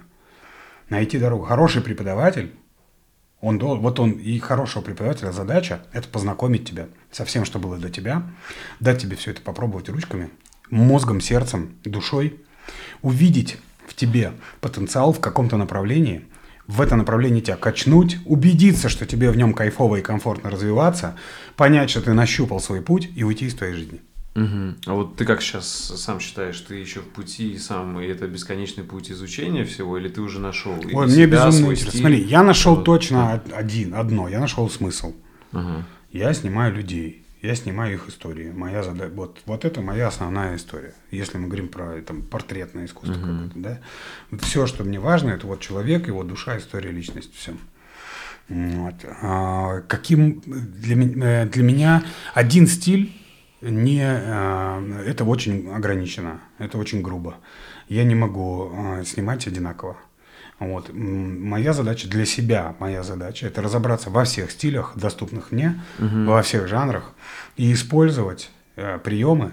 То есть мне надо знать все, чтобы для конкретного человека использовать то, что ему лучше подойдет. И ты, получается, ты еще на пути освоения в разных стилях. Я все время что-то новое да. пробую, да все время что-то новое пробую, и все время что-то новое из этого использую. Просто как думаешь, это же как и ловушка, да, когда человек, э, типа, вот говорят, вот его стиль. Он же может быть и заложником этого стиля, потом числе. всю жизнь просто его просят делать одно и то же. В том числе, но... И многие известные имена такие же тоже есть. Да, но видишь, э, это же... Я э, почти не встречал каких-то, ну, там, супер великих там людей, которые вот остались в истории, которые бы даже внутри своего стиля не развивались дальше. Он поэтому великим и стал, наверное. Ну вот это не тот человек, знаешь, у которого там типа одна песня, одна книжка uh-huh, или одна фотография uh-huh. или одна картина, которая вот гениальная и все. А, а люди именно, которые продуктивны, которые вот всю жизнь создавали что-то очень крутое. И а обычно творческого человека задевает, если его ассоциируют с чем-то одним, да, и он хочет все-таки Ну, конечно, у тебя твое творческое эго, да, твои амбиции становятся. То есть, смотри, а, тут очень сложная ситуация возникает, когда тебя начинают, конечно, хвалить. Угу. Когда люди начинают вокруг тебя говорить, что типа, о, да, он пиздатый, он пиздатый, он, не, вот все уже гениально, угу, прям, все, угу. вот сейчас придет, сейчас он камеру достает, все, смолчите, сейчас шедевры просто во все стороны посыпятся. Это очень сильно тебя подкашивает, конечно. То есть ты, как бы, ну, это вдумчивая, спокойная должна быть работа, да, ты должен уметь оставаться наедине с самим собой даже в самой шумной толпе. Конечно, это очень сильно отвлекает. Конечно, когда у тебя появляется большое внимание к твоим работам, Расслабляет, когда, да. когда у тебя хотят учиться, у тебя очень силен, силен соблазн успокоиться и просто делать вот то последнее, что понравилось всем, прям, да, вот, вот на этом остановиться и также продолжать работать. Так, а что все-таки ты думаешь про найти, найти своих и успокоиться? Не надо успокаиваться. Не найти надо. своих надо? Но смотри, смотри, это ответ. Ага. Да? Вот ты типа задался вопрос, какое будет мое искусство? И ты какой типа, я нашел ответ. Вот. А, ответ, в чем смысл жизни? Смерть. Ну, типа, цель твоей жизни – это смерть в конце. У любой жизни. Вот. И находя ответ на вопрос, типа, какое будет мое творчество. Ну, я был больше, конечно, не так, но я понял, но это ты одна, тоже... один из вариантов. Я но больше это, сказал да. продолжение жизни, как минимум. Ну, по сути, ты подарил вот жизнь. я, типа, нашел ответ, какое будет мое творчество. Угу. Вот. И если я на этом ответе успокоился, я все, умер как художник. То есть э, про вот эту цитату Балабанова найти своих успокоиться это лучше больше про людей, а не про творчество. И вообще не про творчество, ни в коем случае. Угу. Не надо умирать как художник. Ну, типа, надо продолжать. Ну, правда, самое, никогда не успокаивает. Самое крутое в э, поиске ответа на вопрос – это поиск ответа на вопрос. Поэтому тебе нужно просто постоянно продолжать задавать себе вопросы. Задавай себе вопросы. Нашел ответ, тебе показалось, что ты нашел ответ. У тебя, должен, у тебя сразу список еще должен быть вопросов, которые ты следующим будешь для себя задавать. С этим тогда, согласен. Тогда да. будет интересно угу. Э, еще интересно, что ты вот прошел понятно, мы не ставим никаких выводов, у тебя еще путь длинный, и ты будешь дальше, дальше, дальше расти, но все равно вот то, что уже ты прошел, еще, грубо говоря, за первые шесть лет своей карьеры, ты уже стал востребованным. Э, ну, многие, да. многие там и 20 лет фотографы не становятся такими востребованными. Э, вот можешь кратко сказать какие-то свои, вот что тебе приходит на ум, ключевые точки, да, вот что тебе позволили такой быстрый сделать прыжок. Ну, это не быстрый, да, ну, потому равно что я без связи все начинал. 5-6 лет все равно. Да. А этапы карьеры у фотографа, вообще у любого творческого специалиста, они такие. Ты сначала показываешь всем, что ты умеешь делать работу. Покажи, что ты умеешь делать работу. И умеешь делать ее круто. Любую работу, связанную с твоим делом покажи себя как крутой ремесленник. Если у тебя нет репутации и связи, понятно. Если ты родился в волшебной среде, где все сразу готовы тебе довериться и дают тебе много денег, возможно, но это тоже губительная история. Очень сильно. Мне кажется, что самый лучший специалист – это который прошел все стадии, Ну, условно, самый лучший начальник, это который поработал на всех должностях э, до его должности. Да. Да, он понимает психологию каждого отдельного элемента, каждого звена в своей цепочке, да, и он точно знает, что кому сказать, как кого смотивировать и так далее, и так далее, как дать роста людям. Вот, здесь то же самое. Пройди эту самую школу, вот, научись делать работу круто, заслужи репутацию классного профессионала. Потому что на этом этапе всем вообще по херам будет, какие у тебя там идеи. К тебе люди в начале карьеры будут приходить с картинкой и спрашивать, вы так можете? Вот точно так же можете? И не твою там работу показывать, а чью-то другую. Вот, научись вот так делать, научись делать такую работу. Вот как только ты заслужишь репутацию крепкого профессионала, вдруг в какой-то момент ты с удивлением обнаружишь, что людям стало интересно, а что ты думаешь? А mm-hmm. что ты предлагаешь? А какое твое видение? Вот. И в итоге это приводит к тому, что в какой-то момент к тебе начинают приходить люди и уже вообще не предлагать готовых решений. Они будут приходить к тебе за решениями. То есть они не будут просто говорить, вы можете так? Нет. Они говорят, нам нужно вот это, как вы думаете, как это лучше сделать? И вот этот путь профессионала первого, который надо пройти, за сколько лет ты считаешь его реально пройти? Я, да? Это все вообще не ни да? в коем случае нельзя этому задавать какие-то рамки. Mm. Не, нельзя. Нельзя говорить, что это займет год, два, три, пять или десять. Это у каждого все очень сильно зависит от того, сколько ты времени в это вкладываешь, денег, сколько ты учишься из этого времени, ну и так далее. Ты можешь пойти работать, я не знаю, а, ты можешь в самом начале карьеры быстро стартануть и попасть, допустим, снимать светскую хронику в каком-нибудь известном журнале. И зависнуть, да, да. Да, и через 10 лет работы обнаружишь, что ты не вырос ни на минуту. Потому что тебе вот от тебя нужен результат, просто вот камера, вспышка на руке, и тш, гостей ты ходишь, фоткаешь. Да, или репортажные фотографы, которые там работают на какие-нибудь найт-пати там, или вот эти mm-hmm. все геометрии там и так далее. Все, ты 10 лет там работаешь, ты не вырос. На самом деле ты беспомощный. А можешь рассказать вот свой этап путь, что ты понимал, ага, следующий этап, следующий, вот, который ты прошел, вот Смотри, давай, если взять твои 10 лет. Все, что со мной карьеры. сейчас происходит угу. в карьере, я все себе 15 лет назад прописал. Вообще я ничего не удивляюсь. Ты идешь по плану? Да. Угу. Вот по пунктам я все это прописал, и вот так и иду. Можешь поделиться какими-то? Если... Так все очень просто. Я сначала, значит, я сначала э, обозначил себе слабые места, чего я не знаю в фотографии. Вначале это было все. Вот, я себе обозначил план, чему я могу вот сейчас быстро пойти и научиться. Работать со светом? Да. А, разобраться с настройками камеры? Да. А, э, разобраться там с техническими какими-то моментами, с обработкой, с ретушью? Да. А, то есть я, я нашел места, где этому можно было хоть как-то поучиться. Потом я понял, что вот, а вот дальше начались сложности. Дальше вот как снимать журнальную фотографию, как быть психологом, как раскрывать личность человека. А вот этому уже негде учиться. Вот, поэтому я в какой-то момент, например, написал на эту тему уже мастер-классы, уже на своем опыте. Ну вот.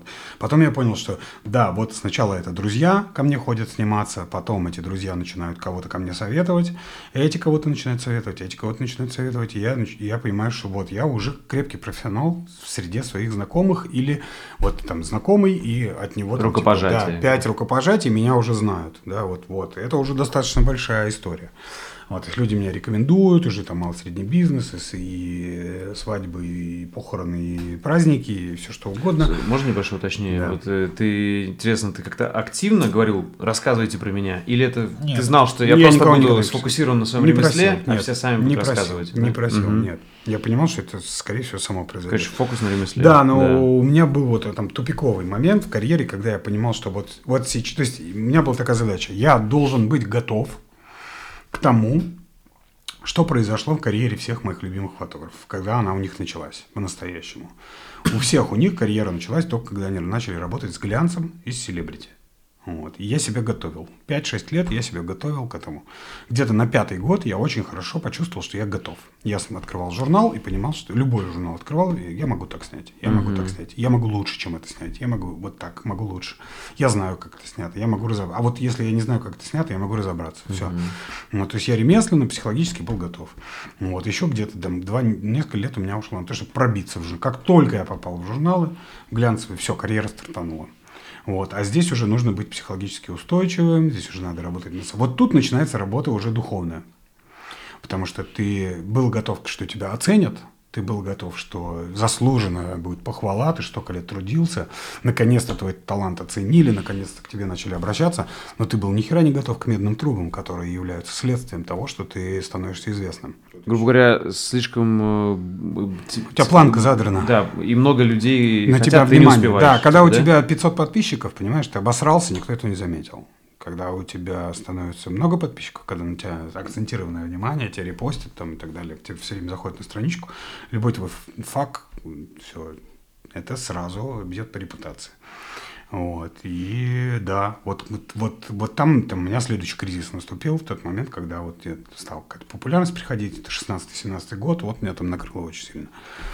Вот, я спать перестал, есть перестал вообще, и вообще просто меня вынесло. А вынесло больше, что типа ты хотел, хотел все успеть и перегорел? Или от чего Напряжение, я взвалил А, ну, слишком до хера, да. Всё, просто я, я оказался всегда... В режиме стресса, Да, я короче. постоянно находился в режиме стресса, у меня панические атаки начались. Я понимаю, о Вообще чём ты. Страшное дело. Это вот Да. где-то как раз в районе был там 35-34 лет. У меня это Один из- произошло. Один из самых страшных периодов жизни, да. То есть вроде ты зарабатываешь, вроде у известность, звезды, там, съемки, журналы, в Москву постоянно ездишь, на тебя внимание огромное, тебя начинают люди какие-то называть, там, кто-то гением, кто-то мэтром, кто-то маэстро, кто-то еще схуяли вообще. Ты не- не просил, не хотел, тебе неловко от каждого этого слова. На тебя все это вешают, такие ярлыки, типа, на, вот теперь, блядь, живи. с И ты надписью». должен, Да. типа, теперь соответствовать. А тебе надо, да. И тебе кажется, что ты всем должен, тебе кажется, что ты должен этому соответствовать. И это, конечно... И тебе помогло да, трэш. психотерапия, наверное? да? Нет, я в Индию уехал, в ашрам, пожил, Ага. пожил там, помедитировал. Типа паузу сделал. Да, вот на какое-то время уехал. Ну, мне посоветовали туда. Я боялся очень, не хотел к психотерапевтам идти, очень не верил в это все. Вот, я и в панические атаки не верил до этого. Мне просто с панической атаками психотерапия помогла. Мне помогли там, вот, Мгм. они у меня... Но в прекрасно- целом, я Ну, считаю, это- да, не то, что, типа, знаешь, психотерапия единственное решение. Я считаю, это, знаешь, хороший любой священник, если смотря во что вы верите, в какую веру, Да. и хороший психотерапевт, и тот, и тот может решить Ну, я теперь понял, что, ну, вот в следующий раз, когда у меня это наступит, а я чувствую, что у меня приближается а то я- очередной этап трансформации, это неизбежно повлечет за собой проблемы с психикой и с нервами. Уже у меня только вчера вот очередной там нервный срыв был. Они не часто, но я чувствую их приближение. Это вот очень важно, чему я научился в тот период, в 2017 году. Я научился чувствовать, когда Отслеживать. оно наступает. Первые звоночки. Вот, я думаю, что я в ближайшее время точно пойду на сеанс. Вот. И э, мне нужно кое с какими вещами прям крепко подразобраться. Вот откуда ну, во мне опять там страх какой-то или еще что-то. Я не скажу, что у меня, у меня неуверенности в себе нет. Я понимаю, что я способен выполнить любой проект, любую задачу решить. Вот, у меня какие-то корни другие, и я теперь чего-то другого боюсь. Вот надо разобраться, чего, чего я боюсь сейчас. Может, наоборот, популярности, да? Есть же такое. Нет, что- нет, мне комфортно в этом. Я нормально. Я как бы этого не хотел ник- никогда, ну вот так, чтобы прям хотеть. Я просто всегда хотел быть классным фотографом, классным мастером. Вот, но следствие, которое к этому вот, да, да, то, что к этому прилагается, вот к этому очень сложно подготовиться. Слушай, вот если вернуться к плану, да, вот сейчас получается этап вот этот... э, Получается, у тебя сейчас самый продуктивный возраст э, и вообще вот этот этап, наверное, становления. Ну, один А, из, да, да? наверное, да? То есть физически я сейчас там, по сути, получается, на одном из пиков мужской силы, да, но а, умственно все равно пик, он же дальше, он к 60 наступает. Вот. Сейчас именно сочетание физики и ума, вот оно сейчас как бы пиковое в районе 40 лет у мужиков. 40-45. И, как я понимаю, ты это тоже говорил в каких-то подкастах, когда я готовился, других смотрел твои интервью, что большинство знаменитых людей, вот, кто тебя вдохновлял, они как раз после 40 тоже взлетели, Все да? раскрыли, да, да, да. Вообще, ну... То есть, может быть, тебя это и напрягает, что ты себе поставил 40, и ты, типа, беспокоишься, что скоро да 40. хрен. Вот и, мне в этом типа, году 40, мне через 3 месяца 40. Ты думаешь, что, может, Да, какая-то и черта, м- когда, Меня типа, что-то, да, меня Да? что-то начинает где-то где поднакрывать чуть-чуть, типа опять. У меня такое вот к что я- 30 было. Да я все это прошел в 30. Вот мне казалось, что у меня кризис среднего возраста, он как раз 30, к 30 и был. Вот. А сейчас накрывает по каким-то другим причинам, и я хочу понять, по каким причинам меня накрывает. Вот, поэтому, наверное, в ближайшее время я куда-то схожу, с кем-то пообщаюсь, потому что мне, мне очень важно понимать. И если я не понимаю, что происходит с человеком передо мной, я не могу его снять. Если я не понимаю, что происходит со мной, я не могу так жить, я не могу, не могу быть продуктивным максимально. Это прокрастинация, отвлечение, уход в какой-то эскапизм какой-то постоянный. То есть постоянно пытаешься что-то, вот что-то делать, чтобы лишь бы только вот наедине с самим собой не оставаться и не вариться в этом говне. Не перебирать, понимаю, да. не перебирать себя по косточкам, не, не анализировать, что ты сделал два года назад. Господи, как я себя повел два года назад на какой-то съемке. Нахуй. Вот я, блядь, вчера mm-hmm. я так засыпал. Сука, я час mm-hmm. не мог заснуть, потому что у меня и вспомнилась ситуация какая-то ужасная, дурацкая, mm-hmm. где я себя плохо повел, неправильно. Вот. И я продолжал, я помню, что я, понимаешь, когда ты заложником ситуации, и ты не знаешь, как из нее выйти, и ты продолжаешь ее просто развивать, и ты еще хуже выглядишь, а ты все равно продолжаешь. Я думаю, а где же те люди, которые тогда со мной были? Ну, вот, как бы их блядь, найти, извиниться, сказать, или как повернуть время вспять, не вести себя так, как когда я вел. Ну, ну, короче, вот, и вот я хочу разобраться. Мне надо это из жизни выкинуть, это мне mm-hmm. мешает очень сильно. Слушай, немножко про обучение. А можно сказать, что вот ты сказал, что ты коллекционируешь фотоальбомы, собираешь, что книги, это а, фотокниги, книги, да, фотокниги. Это одна, один из крутых инструментов самообучения. Ты вот анализируешь. Да? Ну, смотри, фотографии ты можешь анализировать в интернете, в Пинтересте, да. это не проблема. Мне важно, чтобы у меня были фотографии моих любимых фотографов, мои любимые снимки, угу. да, которыми я вдохновлялся, вдохновляюсь и буду вдохновляться в том исконном виде, в котором они задуманы. Это напечатано на бумаге.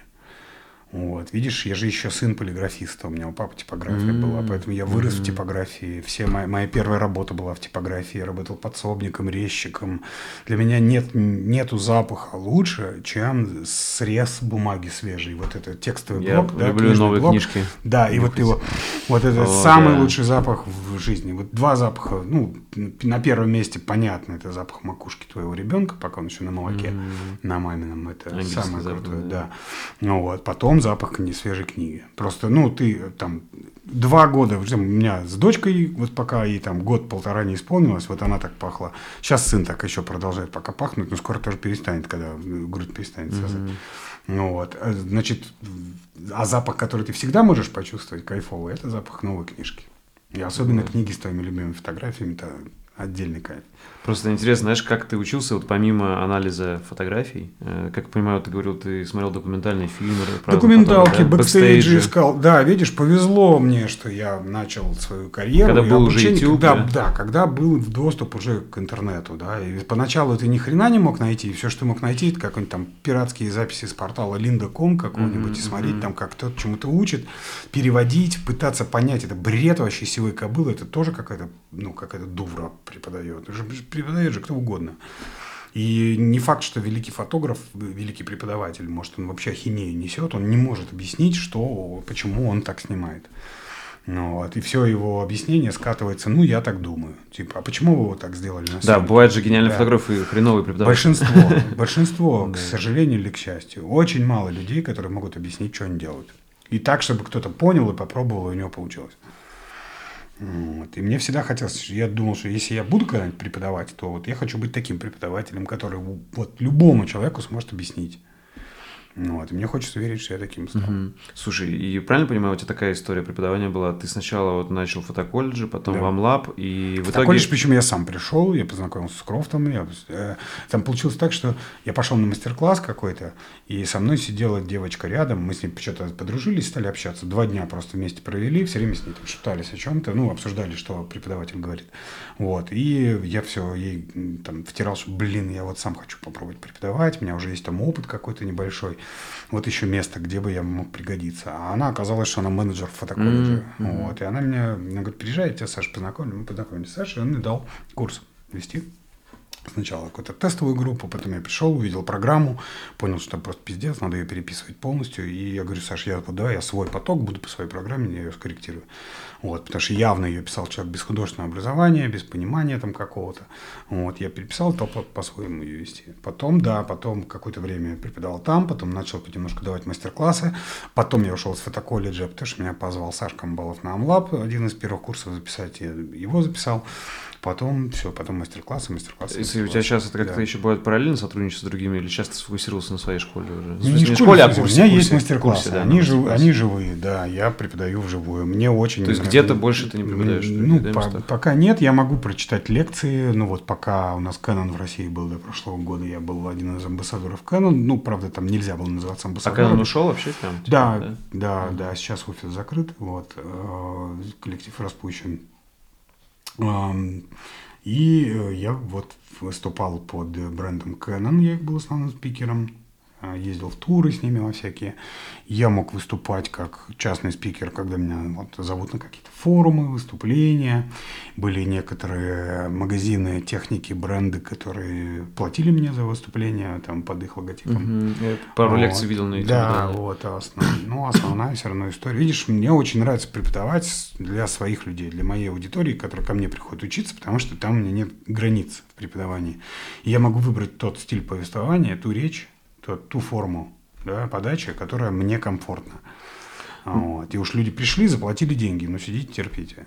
Все. И мне никто не может зайти и сказать, Валь, не кури. Или, Валя, там, не знаю, э, нам эта одежда не нравится, или перестань матом ругаться. Слушай, ну можно сказать, что преподавание это все-таки да, значительная часть твоей жизни, да, то есть и ты это, то есть есть вот ремесло э, фотографа, есть ремесло преподавателя, и тебе оно тоже нравится. Преподавание Да, это, это я долги отдаю. А, типа вот тебе хочется делиться тем, что ты э, узнал, это да? даже больше не про людей, а про саму фотографию. Как дань уважения Я искусству. много, н- не так скорее. А, Я э, говорил тоже об этом в- там, в некоторых интервью, вот, но мне кажется, у меня формулировка не меняется. Это мой ответ, это мой ответ будет, наверное, на всю жизнь. Ничего нового я тут не скажу. А все, что у меня есть в жизни, дала мне фотография. Все. Жену, детей, определенный достаток, а, там, а, спокойствие моих родителей, мои друзья, мои клиенты потрясающие, моя карьера, моя там, востребованность, моя реализация как мужчины, как творческого мужчины. Все, что у меня сейчас есть в жизни, все дала мне фотография. И я считаю, что я ей за это должен. Поэтому я, если мне где-то отсыпали наверху чуть-чуть таланта объяснять, вдохновлять, просве- просвещать, значит, я обязан этот долг ей возвращать. Я буду возвращать его, пока у меня есть силы. Понял. Ну, в общем, для тебя это такая же значительная часть жизни, важная, как и но это не карьера. Все, понял. Я это как карьеру не воспринимаю. Да. То, что там получается, то, что я самый пиздатый в мире, да, это просто случайность. Хорошо сказал. Слушай, а э, еще вот чуть-чуть про обучение. Ты какие-то интервью говорил, что у тебя прям получилась э, какая-то уникальная методика обучения. Вот, как я понимаю, именно связанная с психологией портрета, да? Да. Можешь кратко объяснить, чем Я фишка сейчас, уникальности? я, сейчас, Да. я сейчас понял, что вот мы сейчас «Триггер» посмотрели, досматривая Ага. второй сезон «Триггера». И Я как раз с Максом переписываемся, что я хочу поснимать его. Ага. Вот. Я понял, что это очень похоже на то, что он делал. На то, что он делает в этом сериале. Это провокативная, а, провокативная психология у него. Мгм. Шоковый. Вот. Да, у меня шоковое преподавание. Я за короткий момент времени, то есть то, что люди там годами в фотошколе пытаются донести и не доносят, я за два дня доношу, и это разъебывает людей. Они полгода, как правило, полгода-год приходят в себя после мастер-класса. И когда они приходят в себя, начинаются результаты. То есть ни у кого сразу не стреляет, стреляет через полгода, через год. Отложенный эффект. Вот. И эм, я через травму работаю. То есть я провокатор.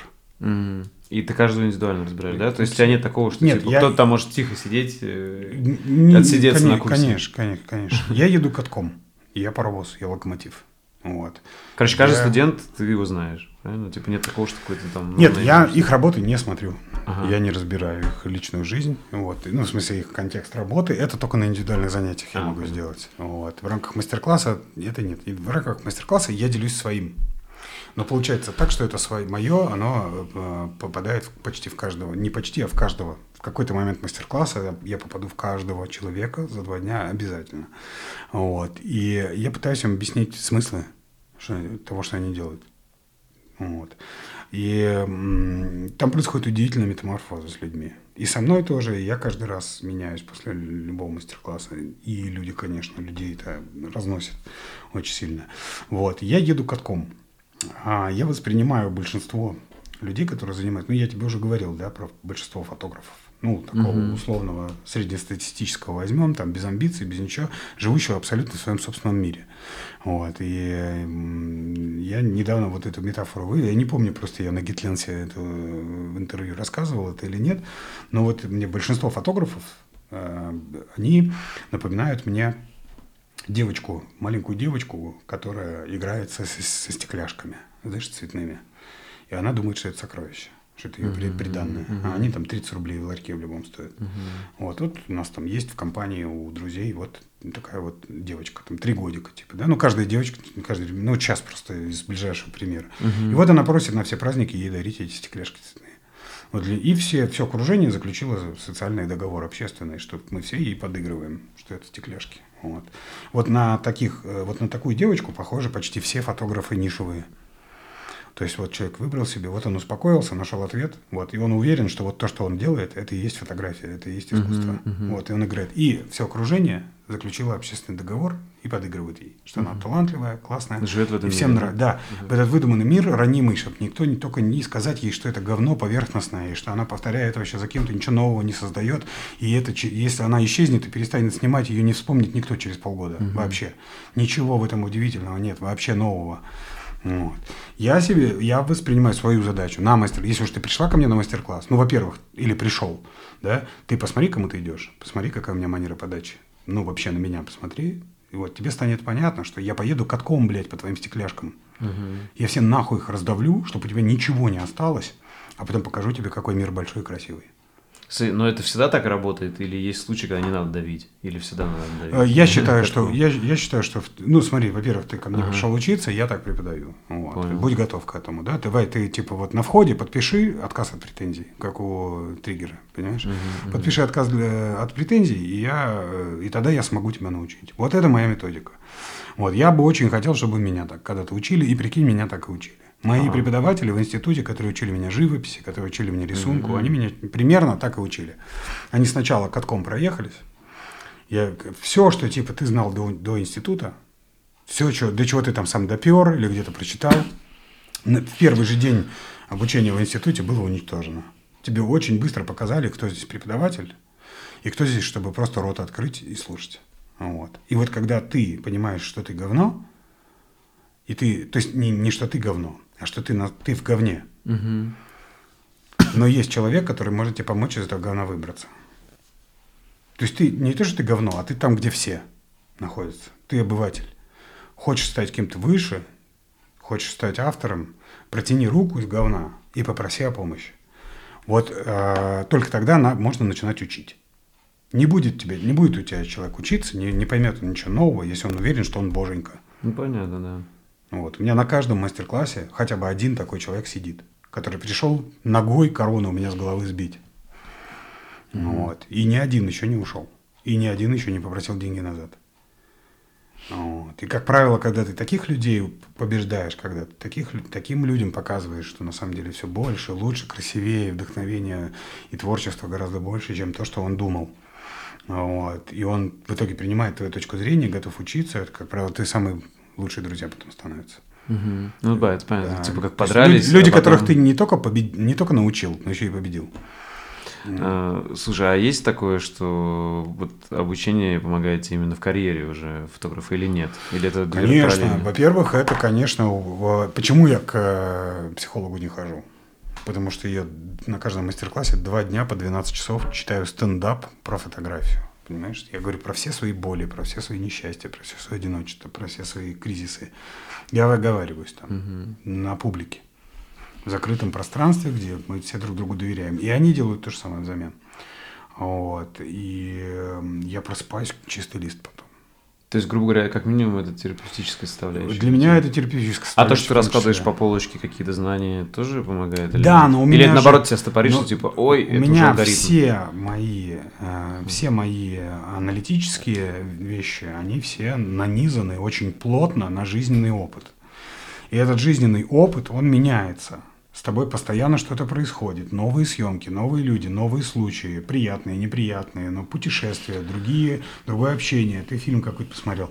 Поэтому примеры из жизни меняются на каждом мастер-классе. Истории появляются новые. Я применяю этот опыт уже вот к сегодняшней действительности. И тот, тот же самый мастер-класс там, «Психология портрета», мой самый востребованный, да, и вечный, я надеюсь, думаю, что он вечно будет существовать. Потому что это вечная информация вообще. Вот. Э, он, он будет существовать вне зависимости от прогресса. То есть он вне времени, тот материал, который там дается. Это материал по работе с человеком. Вот. Он очень, блин, я сбился с мысли, он очень сильно видоизменяется. Короче, год назад я читал по-другому, два года назад я читал еще по-другому. Да, он может даже за месяц очень сильно измениться. Угу. Я в этом году его очередной раз дописал и добавил еще несколько блоков, которые мне пришли угу. в голову. А, немного про вдохновение. Ты сказал, что кино один из больших источников, вот, э, фотоальбомы любимых, э, фотокниги, фотокниги, фотокниги любимых э, фотографов. Вот что еще вот из вдохновения да все, такого? Все, вот... музыка, общение, краски, цвета, путешествия. А ты рисуешь до сих пор иногда? Нет, нет, у меня рисует дочка. Вот, и я с кайфом наблюдаю, как она развивается. Я помогаю ей, чем могу в этом плане. Вот. Я обожаю работы с художников смотреть, современных, и не только. Они вдохновляют. Behance тот же самый. А, просто зайди и застрянь. То есть дизайн тоже вдохновляет? В, в основном иллюстрация. Mm-hmm. Дизайн нет. Дизайн, дизайн меня не вдохновляет. Меня вдохновляет в первую очередь иллюстрация, а, живопись, рисунок, может архитектура э, вдохновить, скульптура, фотография, конечно, кино и музыка. Ну, Слушай, а, а вот живопись ты также коллекционируешь, например, не, не, картины классиков. любимых классиков? Кла- кла- не смотри, вот у меня сейчас там типа ты три э, вариации. Это, угу. это классика, э, это э, авангард русский, очень сильно меня сейчас просто впирает, угу, угу. не знаю почему. Вот, возможно, потому что я больше с цветом сейчас начинаю работать, мне это интересно очень становится. Он весь на цвете построен. Вот. Да, наверное, давай мы вот так вот оставим. А из, ну, кла- из классиков это типа Рембрандт, э, Рембрандт, Голландские? Да, Рембрандт, да Винчи, Караваджи, да-да-да, Дюрер.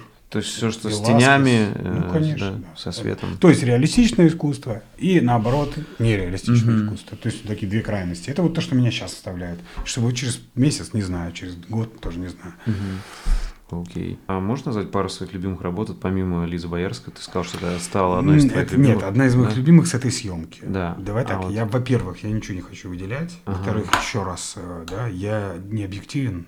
Я не могу оценочное суждение по поводу своих работ высказывать. Вот. И, эм, и у меня есть какое-то такое внутреннее ощущение, что вот как будто бы я сделал работу, угу. показал ее, и она больше не моя. Это вообще, мне кажется, нормально у каждого человека творческого. Да, поэтому я ничего к ним не чувствую. У меня дома не висит ни одной моей фотографии. Угу. Ну, тут кроме фотографий семьи. Ты уже выпуская, ты думаешь о следующем. Да, да, да, да, да. Мне нужно, да. Мне нужно я типа ответил на вопрос, мне нужно, нужно следующий себе задать. И когда у меня нет вопроса, я страдаю, разлагаюсь просто. Просто, может быть, тогда, знаешь, как проекты какие-то у тебя были, которые ты считаешь знаковые, ну, ты их выделяешь для себя. Может, фотопроекты какие-то, нет? В карьере? Да, вообще в ну, целом. Ну, это одна из там важных съемок в моей жизни, это съемка с Ренатой Литвиновой. В это в, в трамвае, да? В Эрмитаже и трамвае, да, это одна большая длинная съемка. Вот, э, она многому меня научила и дала такое внимание хорошее. Съемка там с Сашкой Петровым, с тем же, в Пушгарах. Вот. Э. Где с собаками? Да, да, вот, волк. А, волк. волк, да. Вот. Ну вот из последнего, вот, конечно, это серия с Лизой Боярской. Вот это такой для меня хороший, важный момент. Я сейчас боюсь просто вот кого-то выделять или не выделять, а или кого-то забыть. Даже больше как проекта, вот, допустим, как я понимаю, ты снимал свою семью, это же можно назвать как личный такой творческий Ну, он проект. бесконечный же. Да. Он же бесконечный. Ну, просто прикольно, то, что ты выложил, очень как такой мини-фильм. Да, я очень люблю эти истории. Это же вот история, которую вот классно рассказать. Вот это там, там фотографии были просто, это вот мы поехали на выходные к родителям в деревню, все. Мне еще, знаешь, что интересно, вот когда тоже анализируешь э, каких-то фотографов, э, таких метров, э, мне кажется, многие из них создавали, сами придумывали себе какие-то фотопроекты, да, и какие-то из них выстреливали. Э, и в этом и есть жизнь творческого Да. человека. Ты Вот. все время придумываешь себе проекты и, и живешь в только вот так вот живешь после его выхода и публикации, что он стрельнет, что на него обратят внимание, что он попадет, что он своевременный и попадет в темп и в смысл времени, и он будет актуален и разлетится. Вот. Но есть вещи, которые сделаны не своевременно. Тебе пришла какая-то идея, но она просто сейчас не заходит. Вот не зашла. Согласен, это очень важно вообще, это во все, на все влияет. Ну, конечно, да. да. То есть есть риск, что типа это через 10 лет стрельнет, к этому вернутся Да, и начнут да, об этом говорить. А есть риск, что к этому ни- никто уже не вернет, это вообще пройденный этап. Или ты вообще не попал. Многие же художники, да, те же Ну, это опять же, там ты говори, далее. это тот же самый, вот, вот это, возвращаясь к началу, к метафоре про джаз. да? Мгм. Тебе играть его интересно, а слушать его почти невозможно. Э, Просто вот мне интересно, сейчас у тебя есть какие-то такие проекты большие, сейчас тебе поясню. То есть, вот, если ты смотрел «Соль из земли», да, наверное, фильм, как вот он себе придумал проект, он там уходил на 8, на 10 лет, да, там снять там, допустим, всю Южную Америку. Очень снять- богатый, состоятельный человек был, ему не надо было работать. Это согласен, А это, я это работаю. очень важно. Да, а я работаю. Да, я не имею в виду такие прям масштабные, может что-то поскромнее, но может у тебя какой-то есть. Да, ну, Ну, допустим, типа там снять 100 звезд, да, там, не Нет, снять что-то. меня, там. я, во-первых, не хочу себя ограничивать, Да. но я тебе Ага. уже обозначил. Я хочу за свою жизнь, творческую жизнь, Это вот снять уже как, можно, как проект. можно больше великих людей, которые что-то сделали для своего времени. Причем это мне абсолютно не важно, он сделал что-то хорошее или что-то плохое. Это человек, который повлиял на время, повлиял на людей. Значит, да. Короче, задокументировать реальность. Да. Мгм. Ну, Окей. как? Высказать свое мнение. Ну, то есть нет, интерпретировать. Ну, по-своему, да, рассказать о нем. Максимально точно, выразительно. Что ты делаешь сам всегда, а что делегируешь? Потому что, как понимаю, у тебя команда, то есть у тебя есть продюсер, как понимаю, всю бизнес-часть ты делегируешь. Да, вот Да, что- конечно. Это очень не рабочий Что еще подход. делегируешь? Да, по сути, почти все.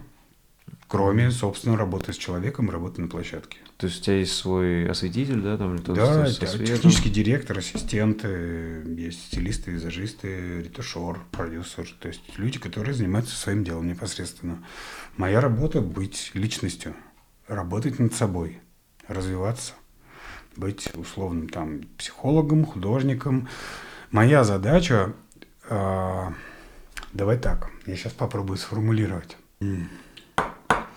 Вот скажи мне, пожалуйста, чем, как ты думаешь, чем режиссер в кино занимается? Хороший вопрос.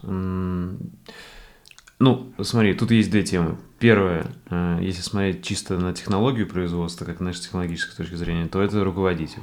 Нет. Э, а, Руководитель на съемках, второй, Продюсер. второй режиссер. а, второй же. Да. Тогда, тогда Смотри, это продюс- художник, который рисует руками всех. Продюсер э, это инициатор. Мгм. Это человек, который ищет сценарий и под него подбирает режиссера, то есть того, кто расскажет историю. К нему подбирает оператора, там всех остальных. У режиссера может быть своя команда, типа там второго режиссера и так далее. Ну, как правило, режиссер с собой приводит оператора, невесту режиссера, так называемую, Мгм. и второго, режиссера, второго режа. Всю работу на площадке кино снимает второй режиссер. Тогда режиссер, он рассказчик, он, да, рассказывает да. историю. И если ты послушаешь там любое интервью Тарантино того же самого, он, он говорит, что всем на площадке обязательно образование, кроме режиссера. Мгм. Режиссер должен быть насмотренный и должен быть блестящий рассказчик. И он должен уметь объяснить задачу артисту. Поэтому чаще всего режиссер общается, то есть он нагнетает психологическое состояние исполнителей главных ролей и объясняет свои желания второму режиссеру. А второй режиссер доносит их уже до всей площадки, до Мгм. каждого личного. Режиссер может вообще ни с кем больше не общаться, только со своим с, с- со, со вторым режиссером, с э, оператором какие-то художественные решения и э, с этим самым с исполнителями главных ролей. Не более того. Вот, то есть, по идее, а, хороший рассказчик – это человек, который должен понимать, как создать состояние, как создать атмосферу, передать историю и э, расставить акценты правильно. Условно, режиссер должен э, обладать языком, выразительным языком, с приемами, то есть в его арсенале должны быть выразительные приемы художественные, с помощью которых рассказывается история. Для этого он должен очень хорошо понимать контекст, понимать историю, иметь болевые точки в этой истории, что его связывает. вот по сути это очень похоже на работу фотографа. Фотограф – рассказчик. Фотограф рассказывает историю. Какую бы историю вы, ни- что бы вы ни снимали, это история. Неважно, снимаешь ты рекламу, где человек выходит из машины или смотрит на часы, реклама часов, или красиво идет по улице. Вот. Или же это портрет, и я должен снять внутренний мир человека. Я должен понять историю, понять контекст и рассказать ее. И выбрать те самые выразительные средства, которые наиболее круто покажут, расскажут эту историю, донесут ее до зрителя. То есть, по сути, на самом деле, да, а, кто такой фотограф, кто такой рассказчик? Это человек, который всю жизнь живет, а, испытывает эмоции какие-то, испытывает чувства, там, драмы, травмы, веселье и так далее. Все это запоминает и запоминает, а, благодаря чему вот он испытал эту эмоцию. И задача искусства – это что? Это когда человек делится своими чувствами с другим человеком посредством того, что он умеет. Музыкант музыкой, вот, вот, да. Музыкант очень хорошо знает, вот если ему надо грусть передать, какие ноты надо взять и ритм, да, а, как- чтобы передать веселье, страх, там, тревогу, а, какую-то лирику, воспоминание тонкое или еще что-то. Вот. У фотографа нет музыки, у него вместо музыки что? Свет, кадрирование, композиция, ракурс. То есть вот что, вот от чего, ну и воздействие на человека психологическое, то есть манипуляция. То есть фотограф должен быть прекрасным манипулятором, но он должен понимать, во имя чего он манипулирует человеком. Манипуляция ради манипуляции – это понятно, что это самый низкий уровень взаимодействия между людьми. Это дети манипулируют друг другом, это больные психические люди манипулируют своими родственниками там, и так далее, комплексы какие-то. То есть тебе нужно манипулировать людьми не ради того, чтобы свои комплексы как-то прикрыть, да, вот. Не то, чтобы чтобы себя почувствовать сильным и великим, а для того, чтобы передать чувство, передать, ре- передать историю. Вот, для этого у тебя вот все. Ты должен понимать э, тут же самое, как передать тревогу с помощью мимики, что нужно сделать с человеком, чтобы он это чувство тревоги показал телом, мимикой, и как это подчеркнуть с помощью оптики, освещения, ракурса, последующей постобработки. Вот, по факту ты все это, кроме работы с человеком, взаимодействия, ты вообще можешь остальное не делать. То есть, по сути... Даже кнопку за тебя может нажимать кто-то другой. короче, Но по- это твоя будет фотография все равно. Но по факту тебе нужно уметь это делать с камерой в руках. Вот взаимодействие с человеком и выбор решения. То есть выбор вот этих вот выразительных элементов, которые составляют историю. Вот. Для этого, вот для этого нужно образование. Видишь, в чем дело? Что вот когда мы говорили с тобой про человека, про самородка, которому не нужно образование, скорее всего, такой человек сможет решить задачу только одним понятным и известным ему способом. Профессионал с образованием может решить ее миллиардом способов и выбрать из них самый выразительный. Поэтому, когда художник, условный артист, говорит, я делаю только так, я так, это я так вижу, есть шанс, что 99 из 100 людям, которые к нему обратятся, вот так не надо. Это н- не подходит. А он по-другому не может. Вот мне всегда хотелось быть вот таким автором, который может рассказать любую историю любыми выразительными средствами. Вынуть из копилочки нужное. И вот то, что именно тебе подходит, вот так и снять. Круто. Получается, профессиональный фотограф это как такой режиссер фотосъемок, можно так Ну, сказать, по да? сути, это, не, это режиссер ну, истории. Мгм. То есть, Мне- по большому счету, он даже руководителем может не быть. Он вот именно вот это творческое, ранимое, рефлексирующее существо, которое вечно варится в своих переживаниях, анализирует их. смотрит. А для этого что? Тебе нужно смотреть, читать, испытывать эмоции. Поэтому мы смотрим кино. Поэтому я не могу уснуть, если я что-то новое для себя не посмотрю. Если я что-то в дороге не почитаю. Если я не послушаю кого-то умного, классного, кого-то мне близок, там какое-то интервью. Я записываю, у меня постоянные записи.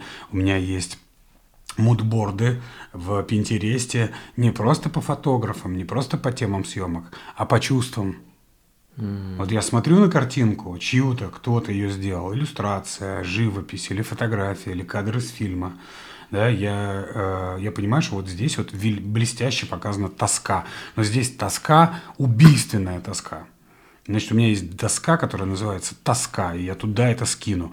Если там тоска не убийственная тоска, а такая, знаешь, ну, лиричная тоска, mm-hmm. это будет другая доска с другим настроением, я туда это буду складывать. И когда мне нужно, если у меня в голове этого нету, я не могу это вспомнить, я лезу, смотрю и понимаю, какими приемами. Вот самое сильное чувство тоски у меня вызвал этот кадр. Значит, я возьму подсказки здесь. И что-то накручу это на свою, на свою работу. Круто, круто. Вот. Очень круто. Да. Потому а... что я взрослый. Понимаешь, и я вот я с самого начала своей карьеры, как только камеру в руки взял, я стал это все анализировать и записывать. Сразу. У меня типа там 200 тысяч Google документов есть. И по словам, а, они... Что, кстати, используешь, кроме Pinterest, Google документы, может, какие-нибудь заметки? Да? Нет, нет, все, мне этого хватает. Да. Mm-hmm. Ну, еще эти Google презентации. Ну, mm-hmm. мы там просто презы для заказчиков. И мудборды, да? Ну да, я там тритменты пишу какие-то. Слушай, мне знаешь, что очень нравится, что прикольно, я же, ну, вообще у меня образование инженерное, э, и вот говорю, я потом большую, значительную часть жизни посвятил IT, mm-hmm.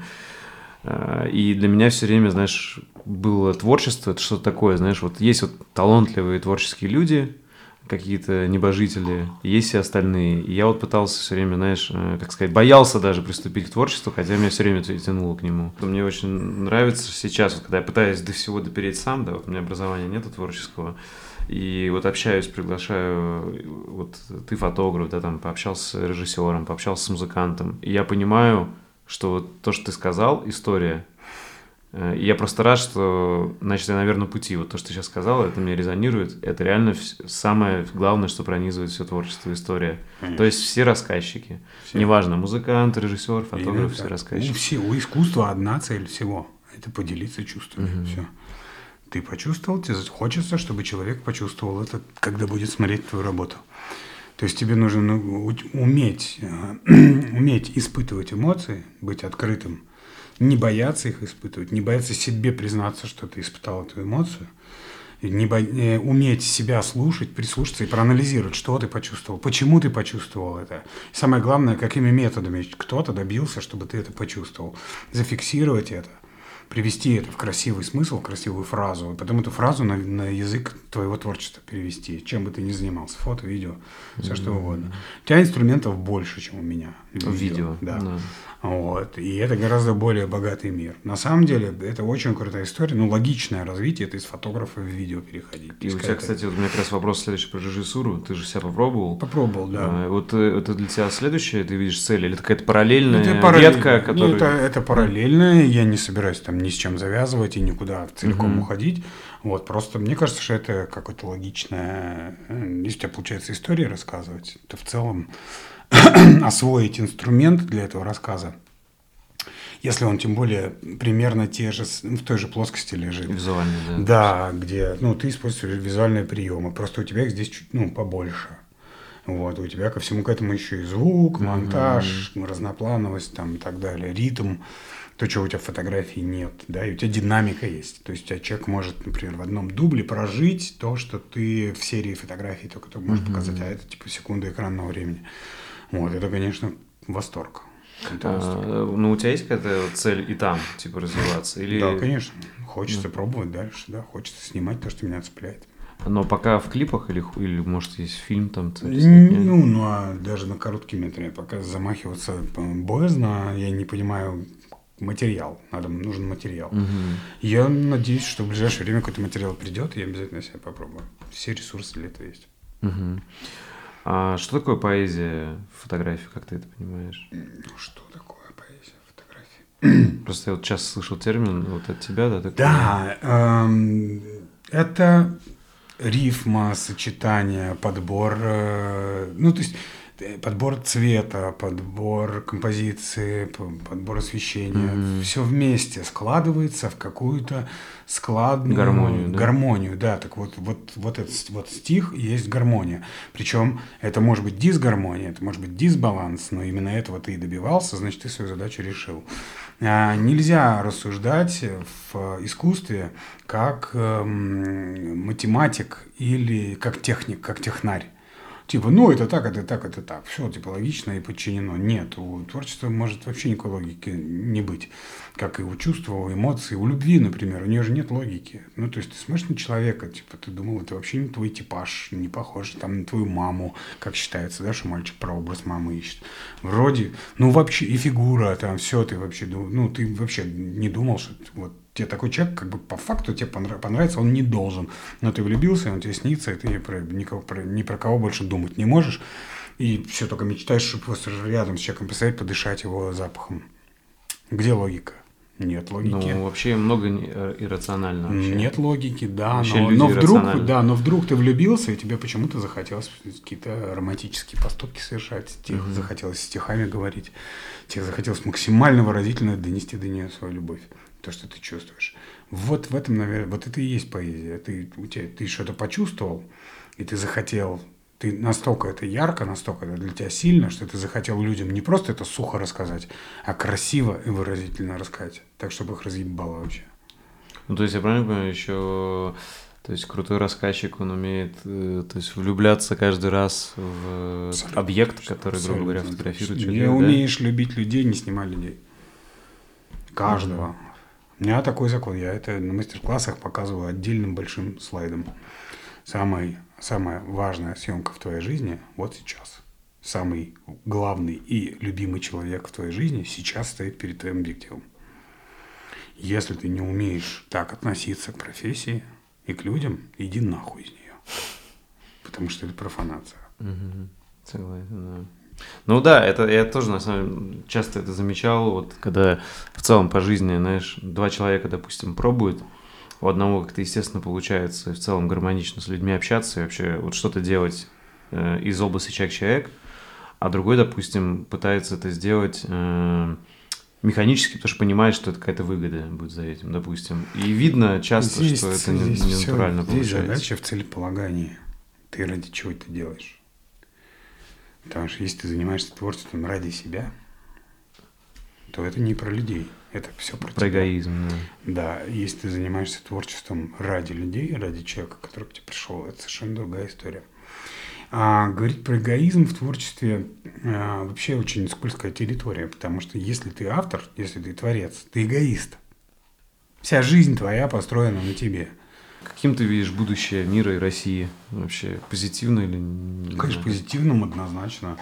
Все хорошо будет. Okay. Все хорошо, это же мы. Мы всегда вырулим. Ну, мы же всю жизнь для этого учились, росли, воспитывались нашими родителями прекрасными. Мы хорошие люди, добрые. Вот. Мы все оказались там, мы все, всю жизнь всегда оказываемся в ситуации, которые чаще всего мы не начинали. И наша задача, на самом деле, единственная, это э, продолжать делать свое дело максимально круто. Все, что ты умеешь, все, что ты можешь.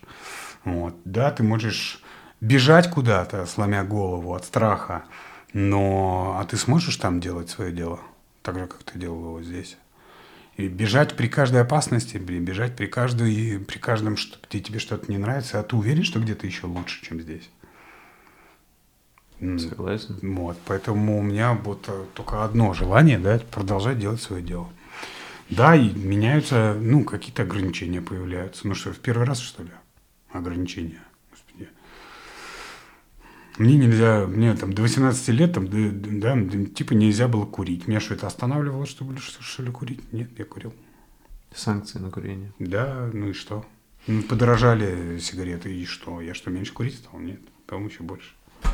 Ну, например. Угу. Я люблю иногда виски выпить хорошие. Ну, вот они попропадали там на какое-то время, ну, стали дороже. Ну, хорошо, значит, надо зарабатывать больше просто. А, что для тебя по-настоящему значимо? На что не жалко время тратить? А сына помыть вечером. Кстати, сегодня я тоже этим займусь. Приду. Прям помыть сына вечером. Я дочку mm-hmm. мелкую мыл, а, но как-то по-другому это было, с другими ощущениями почему-то. А, я скорее, я с ней почему-то, вот я с ней прям забирался в ванну, прям сидел, прям вот на руках я держал. Вот, а с сыном сейчас по-другому. Ну вот, и я прям с кайфом там в 10-11 вечера, там, на 15 минут хотя бы mm-hmm. с ним просто в ванну вдвоем, я включаю музыку, плейлист специально для него готовлю, и мы с ним моемся. Ну, я не залезаю, я сижу, вот я ему даю ванну всю, чтобы он в ней тусил. Ну, вот, и мы с ним там танцуем, веселимся. Не знаю почему, но меня дико прет мыть сына. Слушай, могу. вообще, я правильно понимаю, ты там так вскользь сказал, что тебя никогда особо не интересовало, и ты редко так бываешь, всякие светки- светские тусовки и так далее. Мгм. То есть ты больше семенин, тебе вообще по кайфу время Не, я люблю проводить. тусоваться, но я люблю тусоваться, когда, ну, этого смысл какой-то Ну, есть. типа с близкими друзьями. да? Да, мне бы, ну да, да, да, семейное времяпрепровождение с родителями, с семьей, с друзьями. А, но опять же, у этого, видишь, я вообще в целом практически не тусуюсь. Короче, ты Не семейный хожу человек. никуда. Да не то, что Мгм. даже семейный, мне бы поработать. А. Я лучше посмотрю что-нибудь, полежу, почитаю, пообрабатываю, поснимаю что-нибудь, придумаю себе съемку какую-нибудь. И последний вопрос. э, Если зрителям понравится и кто-то еще не знает о тебе, то где за тобой следить и за твоими проектами? Следить за мной можно в запрещенной соцсети нашей на территории Российской Федерации Инстаграм. Следить за мной можно на странице ВКонтакте. Следить за мной можно в моем канале Телеграм. Вот, можно посетить мои лекции. Тебе я очень советую в июне сходить на мастер-класс психологии портрета. будет? Да. Вот, тебе это Круто, очень сильно спасибо. да, поможет, потому что это прям вот про то, что ты делаешь, про то, что мы все делаем, про работу с людьми, про раскрытие. Мгм. То есть то, чем я на съемках занимаюсь, на самом деле, это жанр интервью. И оттуда проект «Блошиный рынок» родился. Потому что то, что я делаю в блошином рынке, это я делаю на каждой съемке, с Мгм, каждым своим героем. По Вот. сути, да, ты просто камеру поставил, да? Да, я просто поставил три камеры. Вот. Поэтому, да, где угодно. Я везде, по сути, есть. Ну, вот везде, где какой-то есть, да, там, внимание, где можно демонстрировать свою деятельность. Я везде присутствую, можно подписаться. Если Мгм. какие-то есть вопросы, можно писать мне лично. Я всегда отвечаю на все сообщения. Где бы мне ни написали, раз в день обязательно все сообщения Да, разгребаю. Подтверждаю, это приятно. Да, что- да. Вообще никаких проблем. Я открыт к предложениям, к творчеству, к э, идеям. Я совершенно не какой-то, знаешь, там многие думают, что какой-то там, э, если человек селебрити снимает, что он какой-то там элитарный, что он какой-то сноб. И нет этого ничего в помине. Если человек хочет у меня сниматься, он у меня поснимается. Неважно, кто он, что главное, чтобы у него были возможности оплатить работу мою и моей команды, потому что это в первую очередь работа. Мгм. Вот. Ну вот, как-то так. Спасибо тебе, что нашел время. Да, пожалуйста, я рад знакомству, зови еще. Спасибо за внимание. Если вам понравился выпуск и вы хотите внести свой вклад в продвижение подкаста, то, пожалуйста, поделитесь им с друзьями, оставьте отзыв в комментариях и подпишитесь на него в удобной вам площадке. Также вы можете поддержать подкаст, став моим патроном по ссылке boosty.to slash и получать полные версии подкастов и доступ в закрытый чат единомышленников. Всем спасибо и всего доброго.